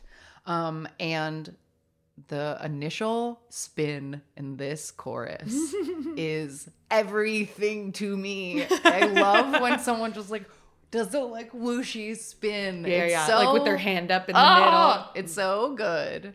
This song, I think that this is uh, maybe it's tied for second. This is one of my favorite Kara songs. I think that this is perfect, perfect, perfect second gen K-pop. I love the way that this chorus just like soars, and I love the horns in it, and that it also has that weird electronic like just very K. It's just very like this is what K-pop is to me. Like I Totally. fucking love this song. Uh, on the same day that this song was released, they also held their first Korean showcase performance, um, and they did a like a press conference afterward. And I actually read that they got into a little bit of trouble after the press conference because since they'd been doing so many promotions in Japan and they had just finished this Japanese tour, this is the Dokdo thing. Yes. Oh my god. Yes. Somebody asked, like one of the reporters asked, if you were asked about Dokdo in Japan, what would you say? Because Dokdo is an island off of Korea that uh, Japan claims is Japanese territory and Korea claims is Korean territory. And so, because they're so popular in Japan, the Korean journalist was like, "Well, if uh, if Take a stand. yeah, like if a Japanese journalist asked you about the state of Dokdo, what would you say? Would you say it's Korean or would you say it's Japanese? And the girls did not answer the question because someone from their company immediately was like, that question is off topic and like we're not going to answer it and they moved on. But people were really disappointed in that an- in that answer or that response and they thought it was cowardly of the girl, uh, cowardly and unpatriotic. So like they got into a little bit of hot water I because of see. it. I see. Makes sense. Makes sense. Uh, all right, September 5th, 2012, they released their first Japanese collection, and it was called Kara Collection. And this, the Japanese version of this album had four different versions and included previous releases and a solo song for each member that they had performed at the Japanese tour, as you mentioned. Yes. So this is that album that comes out from the tour. In November, they released a Korean version of this album called Kara Solo Collection, and it included these solo songs now in Korean. Um, and each member got to do a full music video Mm-hmm. for their solo. I put them all on the playlist. I didn't have time to play five clips, but they're all very different Yeah, from each other. very different. Like full budget, like full solo music videos, which I do think is pretty cool. Yeah, I feel like we don't usually get that in groups, like where you will get uh I mean, you might get a group that does like solo tracks on the album, but one that gets every member gets their own music video for the solo track. That's rare. I can't think of another group that's done that. Yeah. Um, and also all of the members got to contribute to the lyrics of their own individual songs. So it was very much a like everybody got their Got Their their, moment. moment. um and then as soon as that Korean re- uh, album was released, they released a third Japanese album on November 14th called Girls Forever. Again, it is a compilation of all of their singles released since the last one. This one went to number 2 on Oricon and sold 99,000 copies in the first week. Fantastic. So 2013, their first event is on January 6th, and this is the Karasia 2013 Happy New Year in Tokyo Dome. This was a special concert at the Tokyo Dome, which made them the first Korean girl group solo concert at the venue, and tickets reportedly sold out in just five minutes. Yeah, Tokyo Yeah. Tokyo Dome. First girl group to play at the Tokyo Dome. That's pretty great. This show officially ended the first leg of their Karasia tour, and it was intended to represent, quote, Kara's unbelievable success in Japan despite all the scandals and difficulties they went through in the last few years. Over 45,000 fans attended this three hour concert, and they had incredibly emotional ending months where every single one of of the the members cried. Gyuri, like everyone, it was funny because I was reading the article and it was like everyone cried. Gyuri, who had been crying the entire time, it was like it was great. They were all very like emotional about it and like honored to have the opportunity to play at the Tokyo Dome. They also had solo stages at this one, but this time, instead of doing original tracks, they did covers. And I just had to note because I thought this was really cool. Goo Hara performed I Love Rock and Roll for her solo stage, and she started out playing the drums with a live band and then switched to guitar. So impressive. so cool. I love that.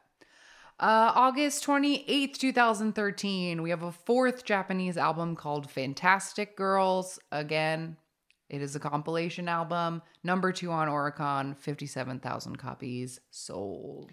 And shortly after that release, they, on October 8th, 2013, launched their second Japan tour, also called Karasia. This had 14 shows in seven cities in Japan until November 24th, and over 150,000 fans attended this tour. Uh, the this was the last tour with Nicole and Ji Young, and on the first day of the tour, the group bowed to fans and apologized because there had been rumors uh, surrounding Nicole's intent to leave. And Goo Hara stated, "quote We are sorry for causing fans to worry, but Nicole made no comment about it." And Ji Young, who was also under scrutiny for whether she would renew her contract, stated at the show, "quote I'm happy." But did not comment on the future. And at the October 8th show, which was the first show for the tour, so Nicole's birthday is on the 7th. So on the 8th, they celebrated her birthday at the show with a uh, with a cake and everything, but like and addressed the rumors, but she didn't address the rumors herself.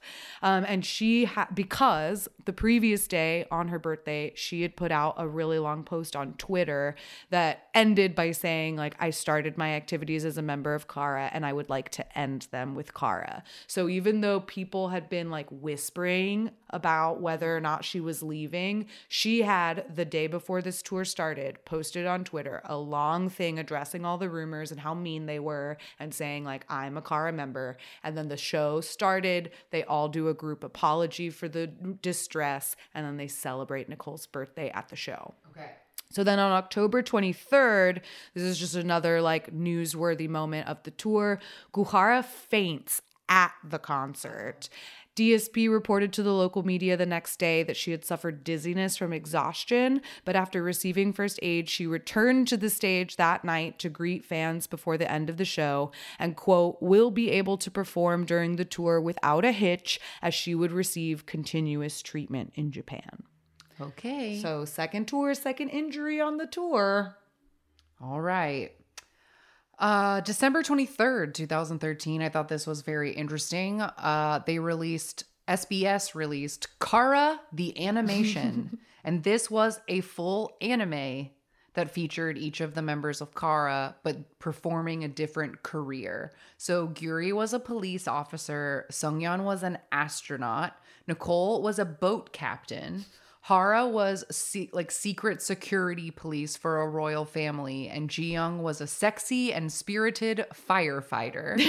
I love that she's the only one who gets like personality traits too. like not just a fi- like Nicole is a boat captain. Ji Young is a sexy and spirited firefighter. like, but she just has to be a boat captain. Yeah, but um, this was an anime. I think that it was generally pretty short. I think they all got their own episodes and that they were like less than ten minutes. So I don't think it was a super like a little long mini anime, series. But I think that's fun. I love everyone getting a cartoon. Uh, so September 2nd, 2013, they released their fourth album, and it is called Full Bloom, and the single uh, is translated to Damaged Lady.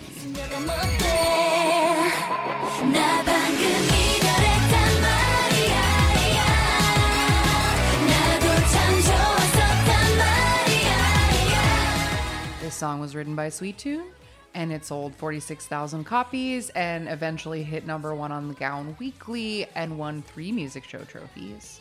And the music video features the girls at like a fancy, like high tea like Mm-hmm. yeah, crowded yeah. restaurant. They're wearing like very fancy dresses, and the men that they're with disappoint them. Yeah, whoever they are, they suck. They suck. So they all get up and go into this magical closet and then put on suits and these hideous mushroom beetle wigs. They all are wearing Yeah. wigs. I don't know what it. I don't know what the point of this music video is. Is it like are they like Secret Service agents or something? The lyrics to the song are that like the person is the singer is so pissed about this breakup or how their relationship is falling apart that they quote can't be a lady about it. And I feel like in so many Mm. K-pop concepts in a very like boomery way of like opposite of lady is man. Sure. So it's like if you can't be ladylike, then you need to like put on a Yeah, suit yeah, and yeah. act like a man because that's Gotcha, the gotcha,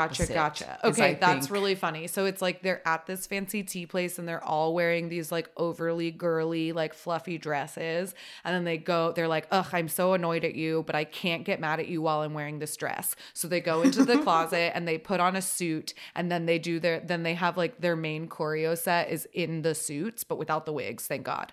Um, and so then they can like, now I'm mad, now I'm in my suit, I'm dressed to yell. I kind of love that. I don't hate that. The opening, I think it's so great. The opening line of this song is I hope it starts raining and you trip and fall on your way home. I love that. That's like one of my favorite lines off the new Dixie Chicks or the new Chicks album was like, I hope you die peacefully in your in your sleep. Just kidding.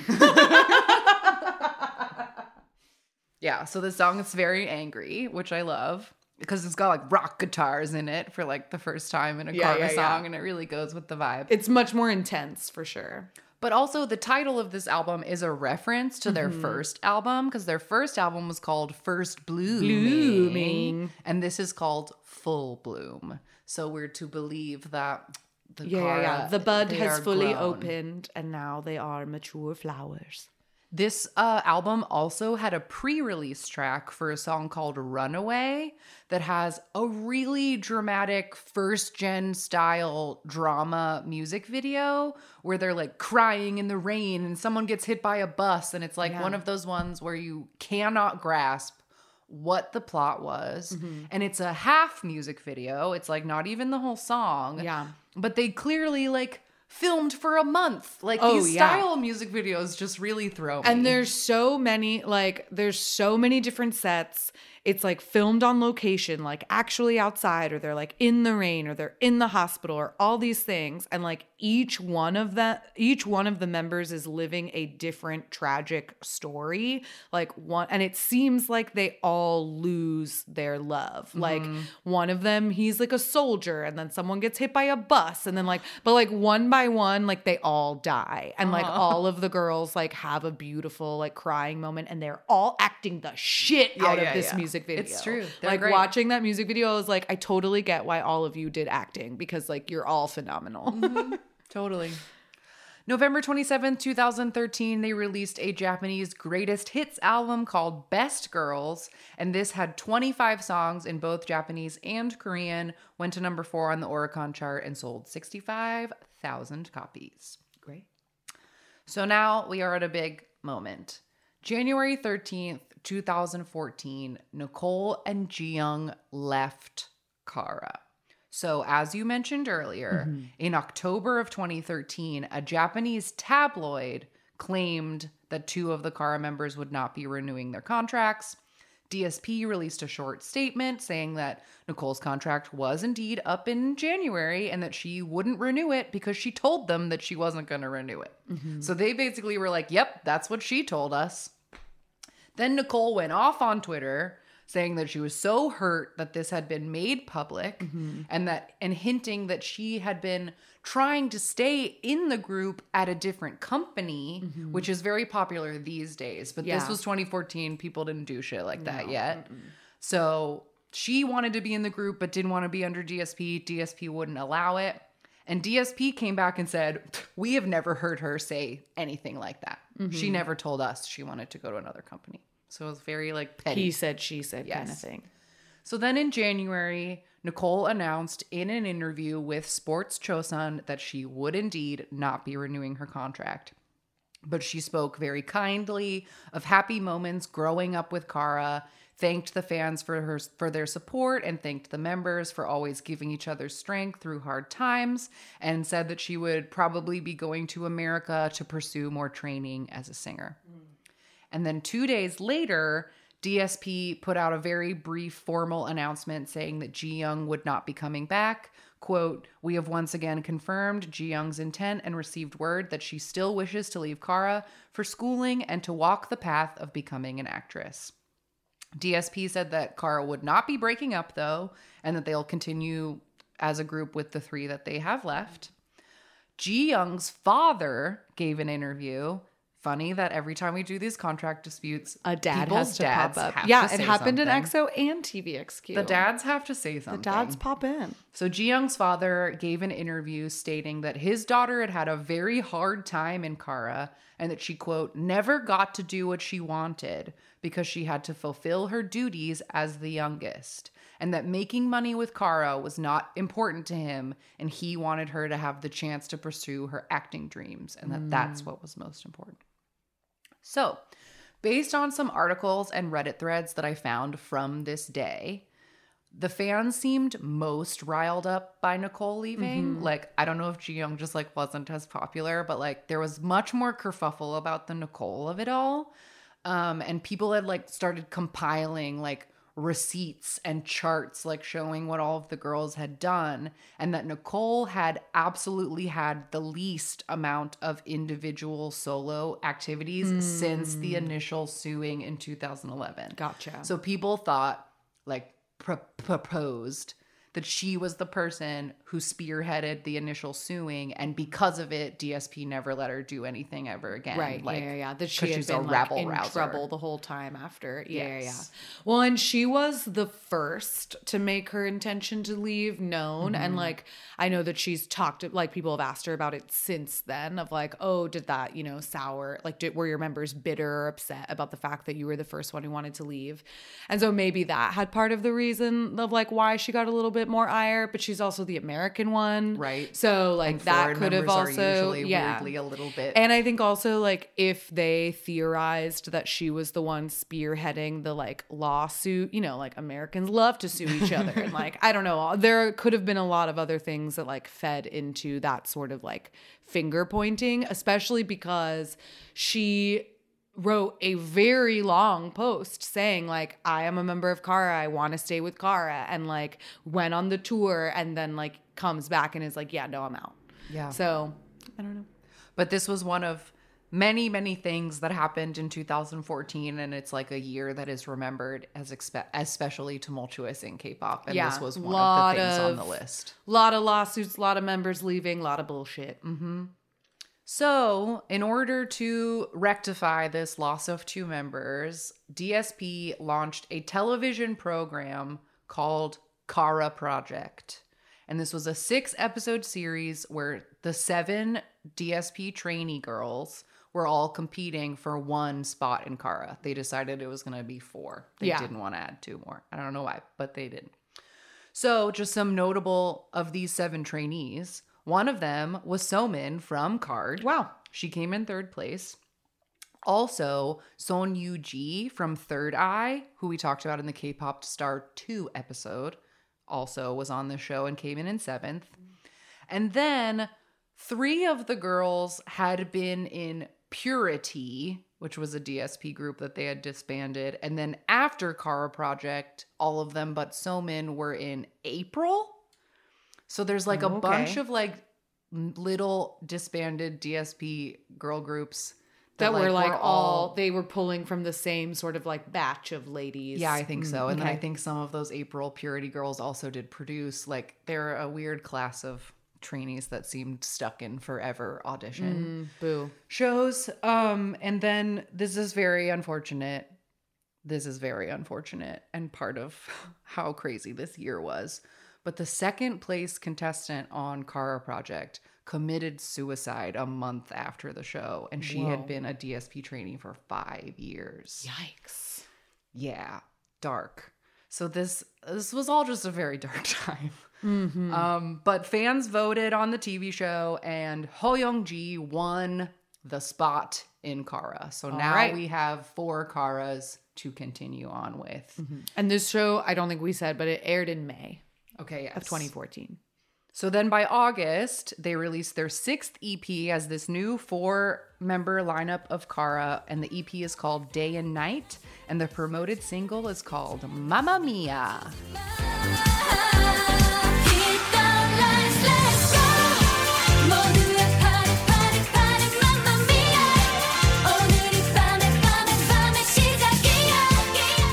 So our four members are Gyuri, Seungyeon, Hara, and, and Youngji. Youngji. Youngji. Ji Young left and was replaced by Youngji. Oh wow, look at that.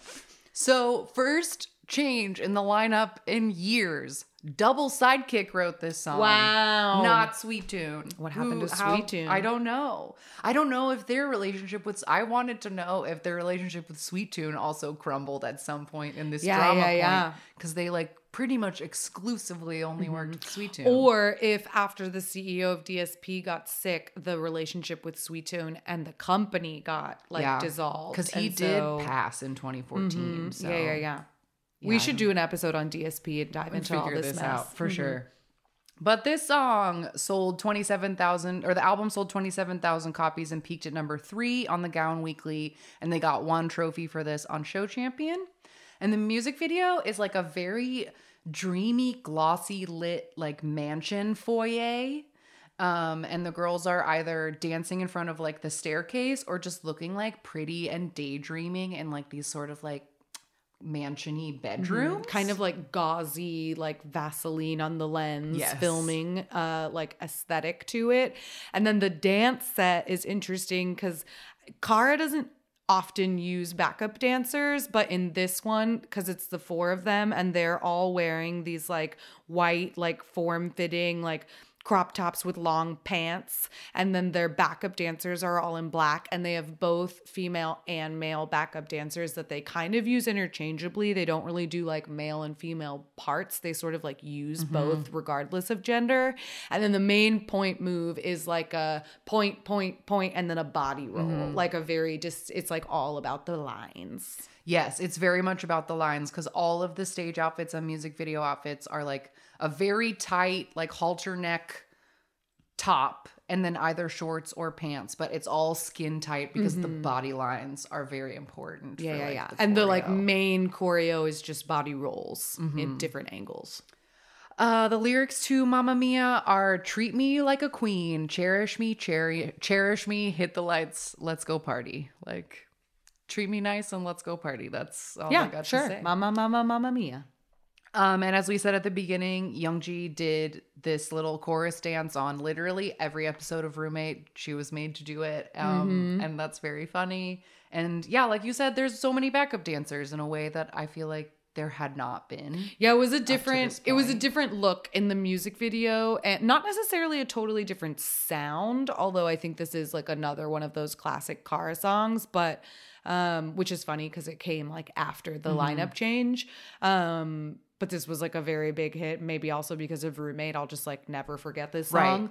Um but yeah, it was a it was definitely a different era and like they made a lot of major changes to like Mm-hmm. the overall look of things i guess it like still felt like kara but it felt new It's just, yeah, like a little shinier, a little more grown up, a little more. Mm-hmm. a little bigger production Yeah. value sort of yeah uh, go ahead Oh, I was just gonna say that I think that this is if I if my iPod still iPod if my iTunes still had that play count counter that it used to have back in the day, I feel like this is probably in my like top ten most listened to mm. K-pop songs ever. Sure. because I think that this came out the same week as Touch My Body, and I just remember being like, those were the only two songs I was listening to. Mm. Like that summer was so good, and so I would just fold this in with that like Yeah. my first one of my first K-pop summers and how how fun it all was. I love that. So on October 24th of the same year, 2014, they went on their third Japanese tour, also called Karasia. This was 10 shows in seven cities in Japan until November 19th. 55,000 fans were in attendance. So this is like half of the, the fewer shows for sure, but also like half of the audience that they were brought in before. And it is the first tour with their new member, Youngji. Great. On May 26, 2015, they released their seventh EP entitled In Love, and the single is called Cupid.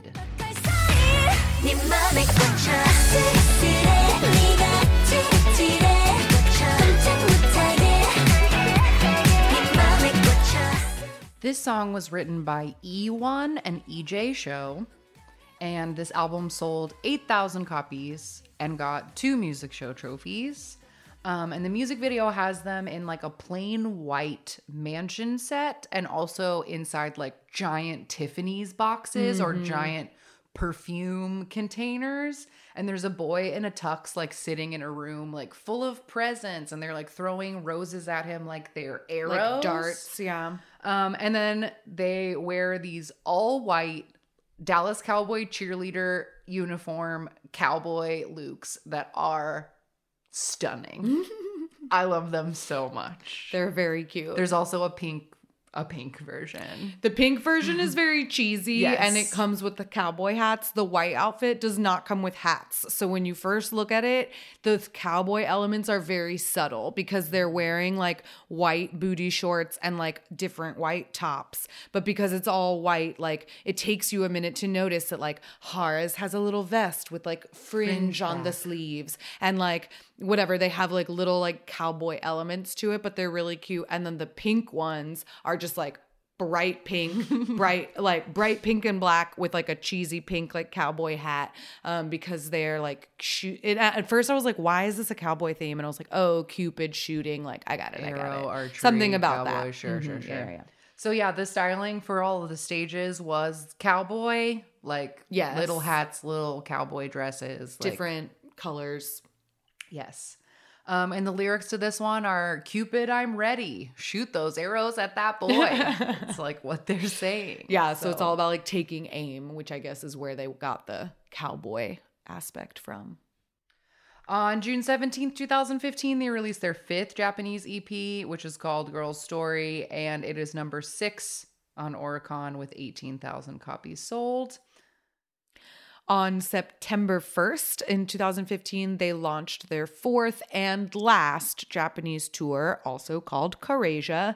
This was 13 shows in seven cities in Japan that went until September 29th, so just a month, uh, and only 35,000 fans attended this tour.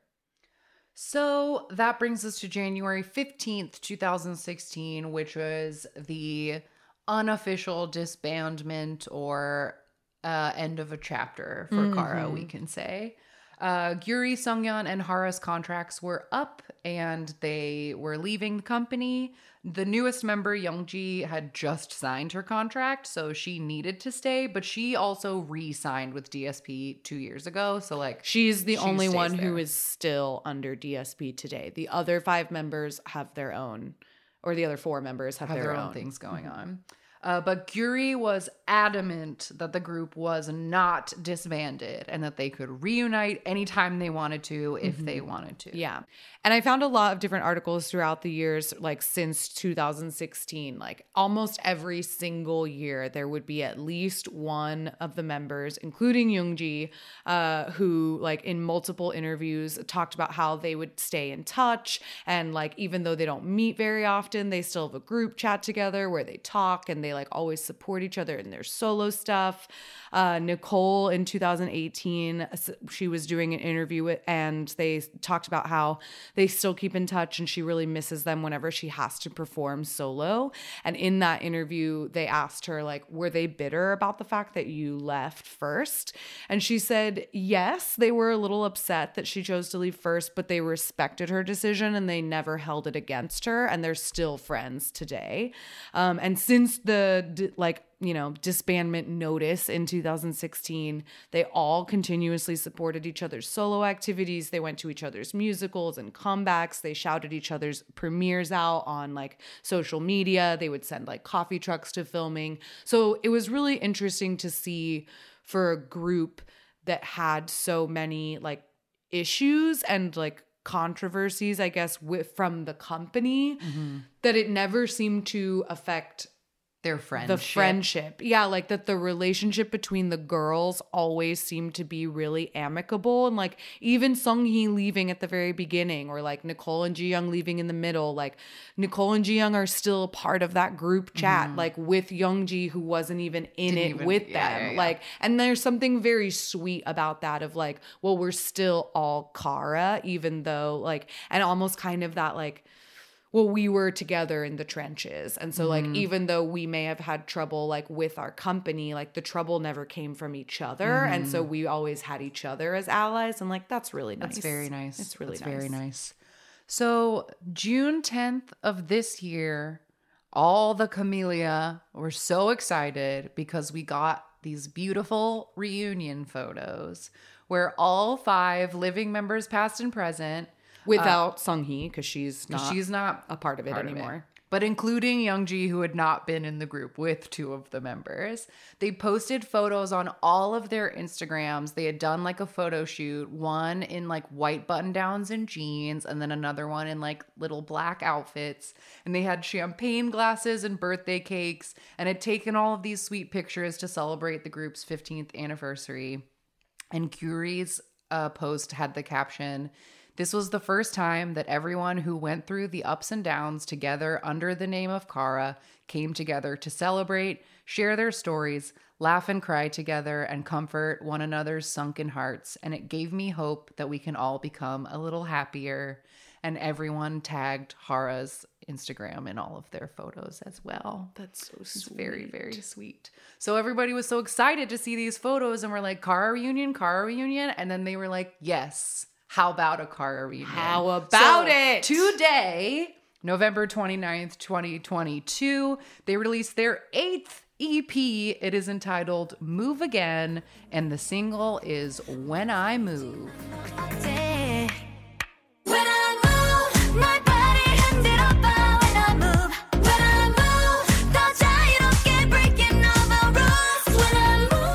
oh they're also stunning it's crazy it's crazy It's crazy. it's It is crazy.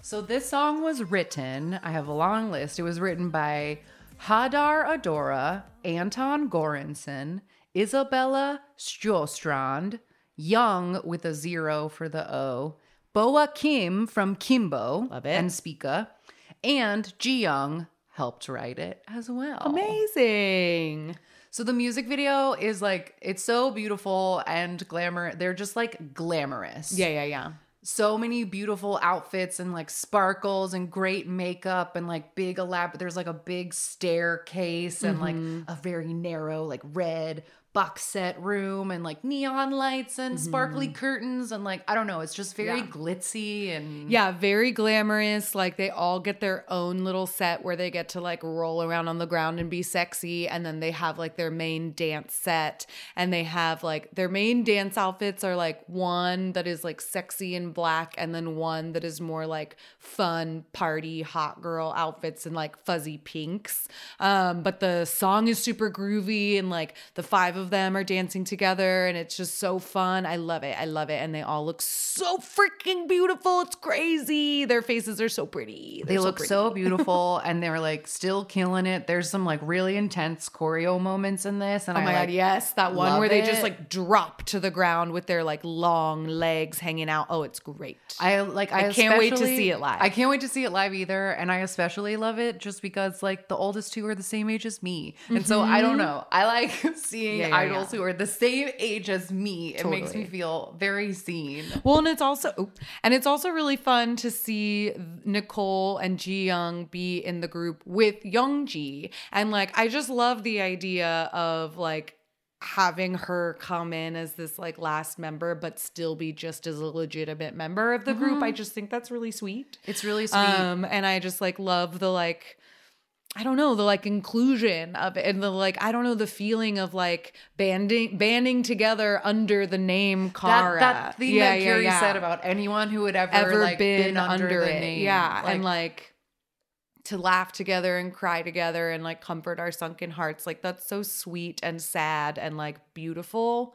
And it's like, I don't know, we get so many deep dives where, you know, the group goes through controversies and then has like kind of a sad ending. And this, like, there's definitely a lot of sadness in Kara's story and a lot that we didn't even like touch on. But the idea that the members came through it having like stronger bonds together, I feel like is not the way that story usually plays out. And it's just really heartwarming that these women came out of this difficult experience with a lot of ups and downs, with at the very least four very good friends. And like that's really lovely. and it's really really extra beautiful i was not expecting it and it it, it choked my heart a little bit but the music video ends with a slow pan over the stage and there are six microphone stands set up So Hara is So Hara's represented forever. It's so Aw. sweet. Yeah, and in all of the like whenever you look at a member profile or whatever, like Hara is always listed as the sixth forever member. Um so that it, Kara is six people. Oh, it's so beautiful and so nice and I'm so excited. Like this is where this is where our timeline ends because this music video just came out like a few hours ago, but I was hoping that when we put this episode out, that y'all could get all caught up so that now while they're clearly going to be on a very intense promotional schedule for the next couple of mm-hmm. weeks, that we'll all know like I'm so excited to like watch them on Knowing Brothers and they're going to tell stories we've never heard and like it's all just very exciting. Yeah. I love I love this trend of like second gen groups like coming back and coming back for real cuz like a lot of the first well Sechs Kies a little bit but a lot of the first gen groups like reunited for a single TV special and then we're mm-hmm. like bye and I like that like girls generation and like car like that people are coming back and being like we haven't been a group for 5 plus years but Totally. like we're to come back now Yeah, and I think it's great I think it's fantastic and I just had to like look it up to see if they've done literally anything other than the music video yet. And there is already a mama stage of When I Move and I can see that they did a whole medley, Lupin, Step, Mister and When I Move. Um and this says that it's from today. Yeah, I think it just happened Mama last Day night. 1. Yeah, yeah, yeah. and then there is also well, I'll save that for my rec. Okay. But that is the timeline of Kara. You're all caught up now, so Yeah. you can appreciate There's this. a brand new music video and a brand new mama performance. Go check it out. The EP has only four tracks and they're all lovely. yeah, so that's excellent. Love it. This was so much fun. And we will be right back to watch their most popular music video, Step. All right, we're back. We had to take a small break to watch the mama stage. We just needed to It had to it. happen. It's so good. It's already out and it's fantastic. Sunmi's Hot Boy makes an appearance. It's and They look great. They look so good. It's so great. Okay, but now we're gonna watch Step. We're gonna watch the one that's on the Kara official channel and not the one the K channel, just in case that makes syncing difference. That's Yeah, the yeah. one we're watching. I'm sure they're the same, but you know. so if you want to watch it with us, just pre- if you want to watch it with us, just press play when I say go. Three, two, one, go. All right. okay. We have like a fake little street, sort of like Times Square vibes with a lot of marquees. And these are the outfits they were wearing in that Oh hit my God, stage that we yes. were like, wow, these this are wild. stage is insane. Oh, right. This is the one with the really slutty microphone choreo. yes. Okay, this is like a major step in their like sexy Kara era, except for these fucking clown outfits where they have like that Von Trapp, like everything out of the same fabric, but the fabric is blue and shiny and also an insane like Dr. Seuss pattern, which is uh-huh. red and green and blue and yellow. And it just has a lot of like ruffles and one arms and I don't know, it's just a lot. They're a bit of an eyesore. The song is great though. Yeah, yeah, yeah. These costumes are not the the harmony and the chorus and like They dance so fast and so mm-hmm. hard. Oh yeah, this la la la la. So this whole thing is just like a big, like a fast little like butt wiggle in a circle. And then a lot of this choreo has they have mic stands. So there's a lot of like body rolling on the mic stands and they have to like move them around in different formations. wow, those yellow boots are so yellow. Yeah, and one of them is wearing a top that is just like all fringe.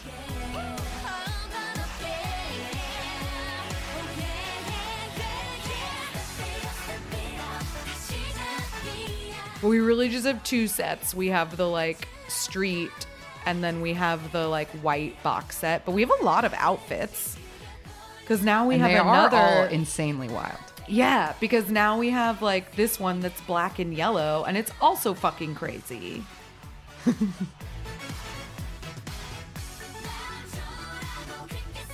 like these are like Zenon girl of the 21st century outfits with this like shiny blue. And these are like X-Men outfits or something. Like That's why I'm saying they look like something that people would wear like in a Cirque du Soleil costume. Yeah. Like they're very Mhm. They're costumey. very They're not clothes. No, it's no, just no. like costumes. Oh, oh, abrupt very switch. change. Very big change. Very change. Very change. Very change. They're now, wearing fluffy, short princess ball gowns in With like a mic stand much softer room. pearl aqua room with like a gl- water on the floor. I don't know. We're not there anymore. They do look like they're having a freaking blast. Yeah, they though, do. Mm-hmm. And it's like there's so much to look at. And this feels, yes, this feels like so essential second gen K-pop. Like I feel like this is probably their most popular music video because this is I don't know, this is a one K-pop video of someone being Mm. Yeah, like, yeah, "What yeah. do you? What is this Like thing you what like? is K-pop? Here's This what it looks K-pop. like." yeah, yeah, yeah. And they have all of their like the marquees in this fake street are all their old title tracks, which is fun. Oh, that is cute. Look at that. Mr. Club, Lupin Club. Mm-hmm. Adorable. fun. Yay, Kara! Kara! This was so great and- and fun. Better than ever.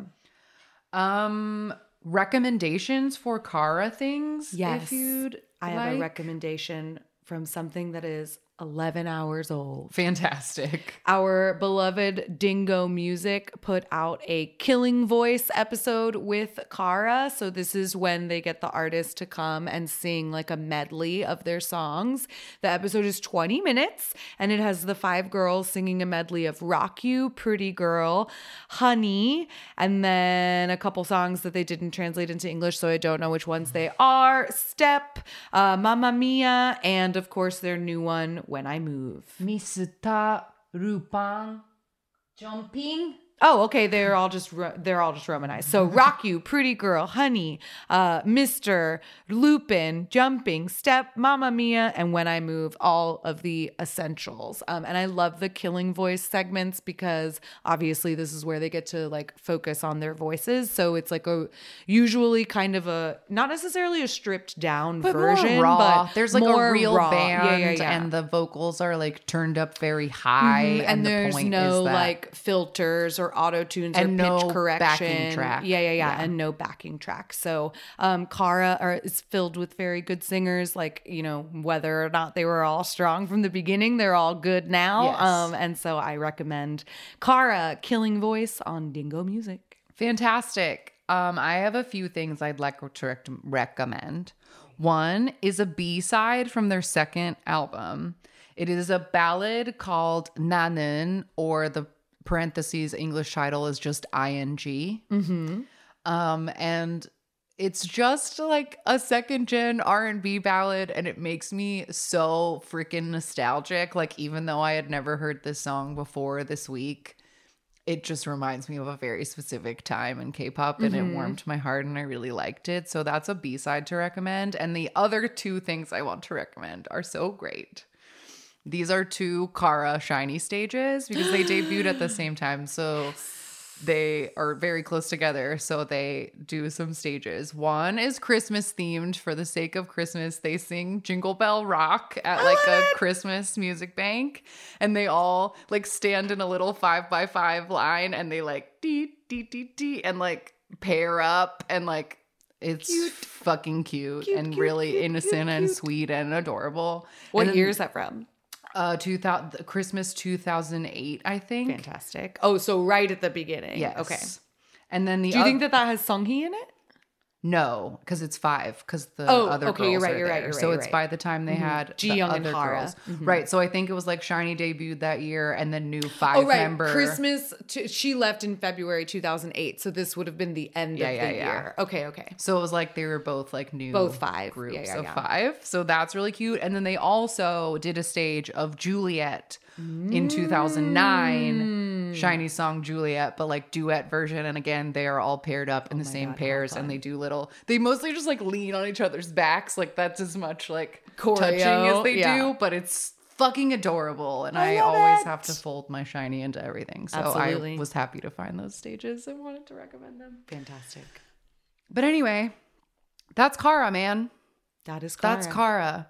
Um, very important part of that initial wave of of that Juan Caso girl groups Yeah, yeah, yeah. from that 2007. hmm and instrumental in pushing that uh Hallyu wave into Japan and like really setting some records there. They had a huge following. It's so fun to be able to have a deep dive of a group that may have been tumultuous but ultimately has like a pretty nice ending and a to be continued on it um because now like we'll just see what happens from here like as far as this you know 15th reunion 15th anniversary reunion comes back does that mean that they're back forever and will continue to keep promoting like that would be super fun i don't know if the girls have intentions of like going back to their own individual stuff but it would be really cool if this kind of rebirthed kara um, and i'm just really excited to see what happens next it was it was really fun to learn all about them 100% agree. 100% Mm-hmm. agree. Um, so you can check out our YouTube playlist that we referenced of all the things that we watched for this episode uh, there's in a our spotify playlist if you just want to listen to all the songs we talked about Warning though, not that we played any of them on the episode, but their entire Japanese discography is grayed out on Spotify. i did not so add it to the playlist It was so. available at one point, Yeah, yeah, yeah. but it is not playable anymore. So their playlists will only feature their Korean releases. Yes. But um, anyway, that is it. If you would like to get in contact with us, we can be found at AMA Kpop Pod on Twitter and Instagram, AMA Kpop Pod at gmail.com for any emails. Um, we got an email from someone who was at the Music Bank in Chile Yes, and they told us their perspective. I love that stuff. I really want to do like a part two of the Latin America because I want to get like more listener emails and stuff like that. So to be, we, we may come back to do a follow up episode of that because I loved getting all the tea. Um, but we also have a brand new series. Oh, yes. We need to talk about this Yes. before the episode is So over. So we have a delightful bonus series planned for you all where we would like to create a YouTube series of us reading different submissions from you. And so in order to do this, of course, we need you to send us in your thoughts on a variety of topics. And our very first episode will be about K pop confessions. So we will link the Google form in the description of this episode. We want you to go on there and tell us your most embarrassing, delulu, ridiculous K pop controversial opinion, confession, whatever, it Whatever. is that you're too embarrassed to admit out loud, or that like this is a thing you think about K-pop and it brings you shame. That's what we want. You do not have to add your name to it at all. No, we don't want to know we who will not. Yeah, we do not know, want to know who you are. We will not say who you are. We will simply read the confession, and we will be organizing them based on least to most embarrassing. So there is an option to rank To scale on a it. scale of one to ten. How embarrassed are you by this confession? because the conceit of this show that we are doing, it's going to be called K-pop the Cork. so cute. Is that we are going to organize these confessions from least to most embarrassing, and then we're going to start drinking. So the so by the of the show time we get to the last hmm. most embarrassing confession, we should also be kind of pretty drunk by that point Yeah. as well. because we are going to be essentially filming four episodes of this show within one evening where we get progressively drunker as we continue to read. So it should be a good time. We're going to have about a month of content out of it, but that means that we need you to send us our K- your K-pop confessions to us, please. I Um, also have one clarification because I saw we sent this form to our patrons early. That's part of their part. Is Yes, I was going to special say, like, if you are one of our patrons, you should have received a separate form link because you have a higher chance of getting your confession read on air. But one of our patrons wrote in the patron only Discord channel, like, oh no, I don't know which confession to pick. And I gotta say, submit all the confessions you, You can want. totally- they're we anonymous. don't know who they're from. Yeah, yeah, yeah. They're anonymous. You can totally if you have submit them more confessions, than one. Yeah, yeah, yeah. Submit them. Absolutely. Submit them. Yes, send whatever you want, as many as you want. We do not care, and we want to have a ton to, to pull from. Um, so please, whatever confessions you have, use the Google form link. Patrons, you should have one in your patron email. Um, but please submit all of your confessions by Thursday, December 15th by 10 p.m. PST in order to potentially be heard in our brand new series. This will be a video series on our YouTube channel, so stay tuned. We will be reminding you to send those in, and we will, of course, be promoting the shit out of it once it finally comes out. So stay tuned. It should be a really fun time. Totally, totally. Um, so plugging places 181 AMA K-pop 5 for voicemails and texts. We got a really crazy long voicemail or several long voicemails this week. Someone met Key and called us immediately. So I'm just saying that's what the voice message mailbox is for. Uh, oh my god, I can't wait to listen to that. That's I'm jealous. Congratulations on the moment of your whole freaking life. Yeah. Wow. Amazing. So that's the voicemail when when make K-pop 5. You can send us mail to PO Box 26096 Los Angeles, California 90026. Uh, Linktree slash make K-pop to get to our YouTube, our Spotify. You can join our Discord from there, talk to other listeners, get all involved with them over there. Um, and I believe that that is all of the places. Next week, we have one more regular episode for the year, and then it's time to get into traditional end of year episodes. I can't believe we're already there. I don't know how to make lists. I don't know how we're going to do it. I haven't even listened to all the music that's come out this year yet. Shit. I know. We're in trouble. This is the hardest time of the year, you It guys. truly is. It truly is. But look forward to that. Uh, it should be a good time. Thank you for listening to this. Please support Kara on their 15th anniversary comeback. Mm-hmm. All that good stuff. and send us your juiciest confessions. Please. I can't wait to read Can't them. wait. Can't wait. All right. Love you. Goodbye. Bye. Jonghyun, you're our inspiration.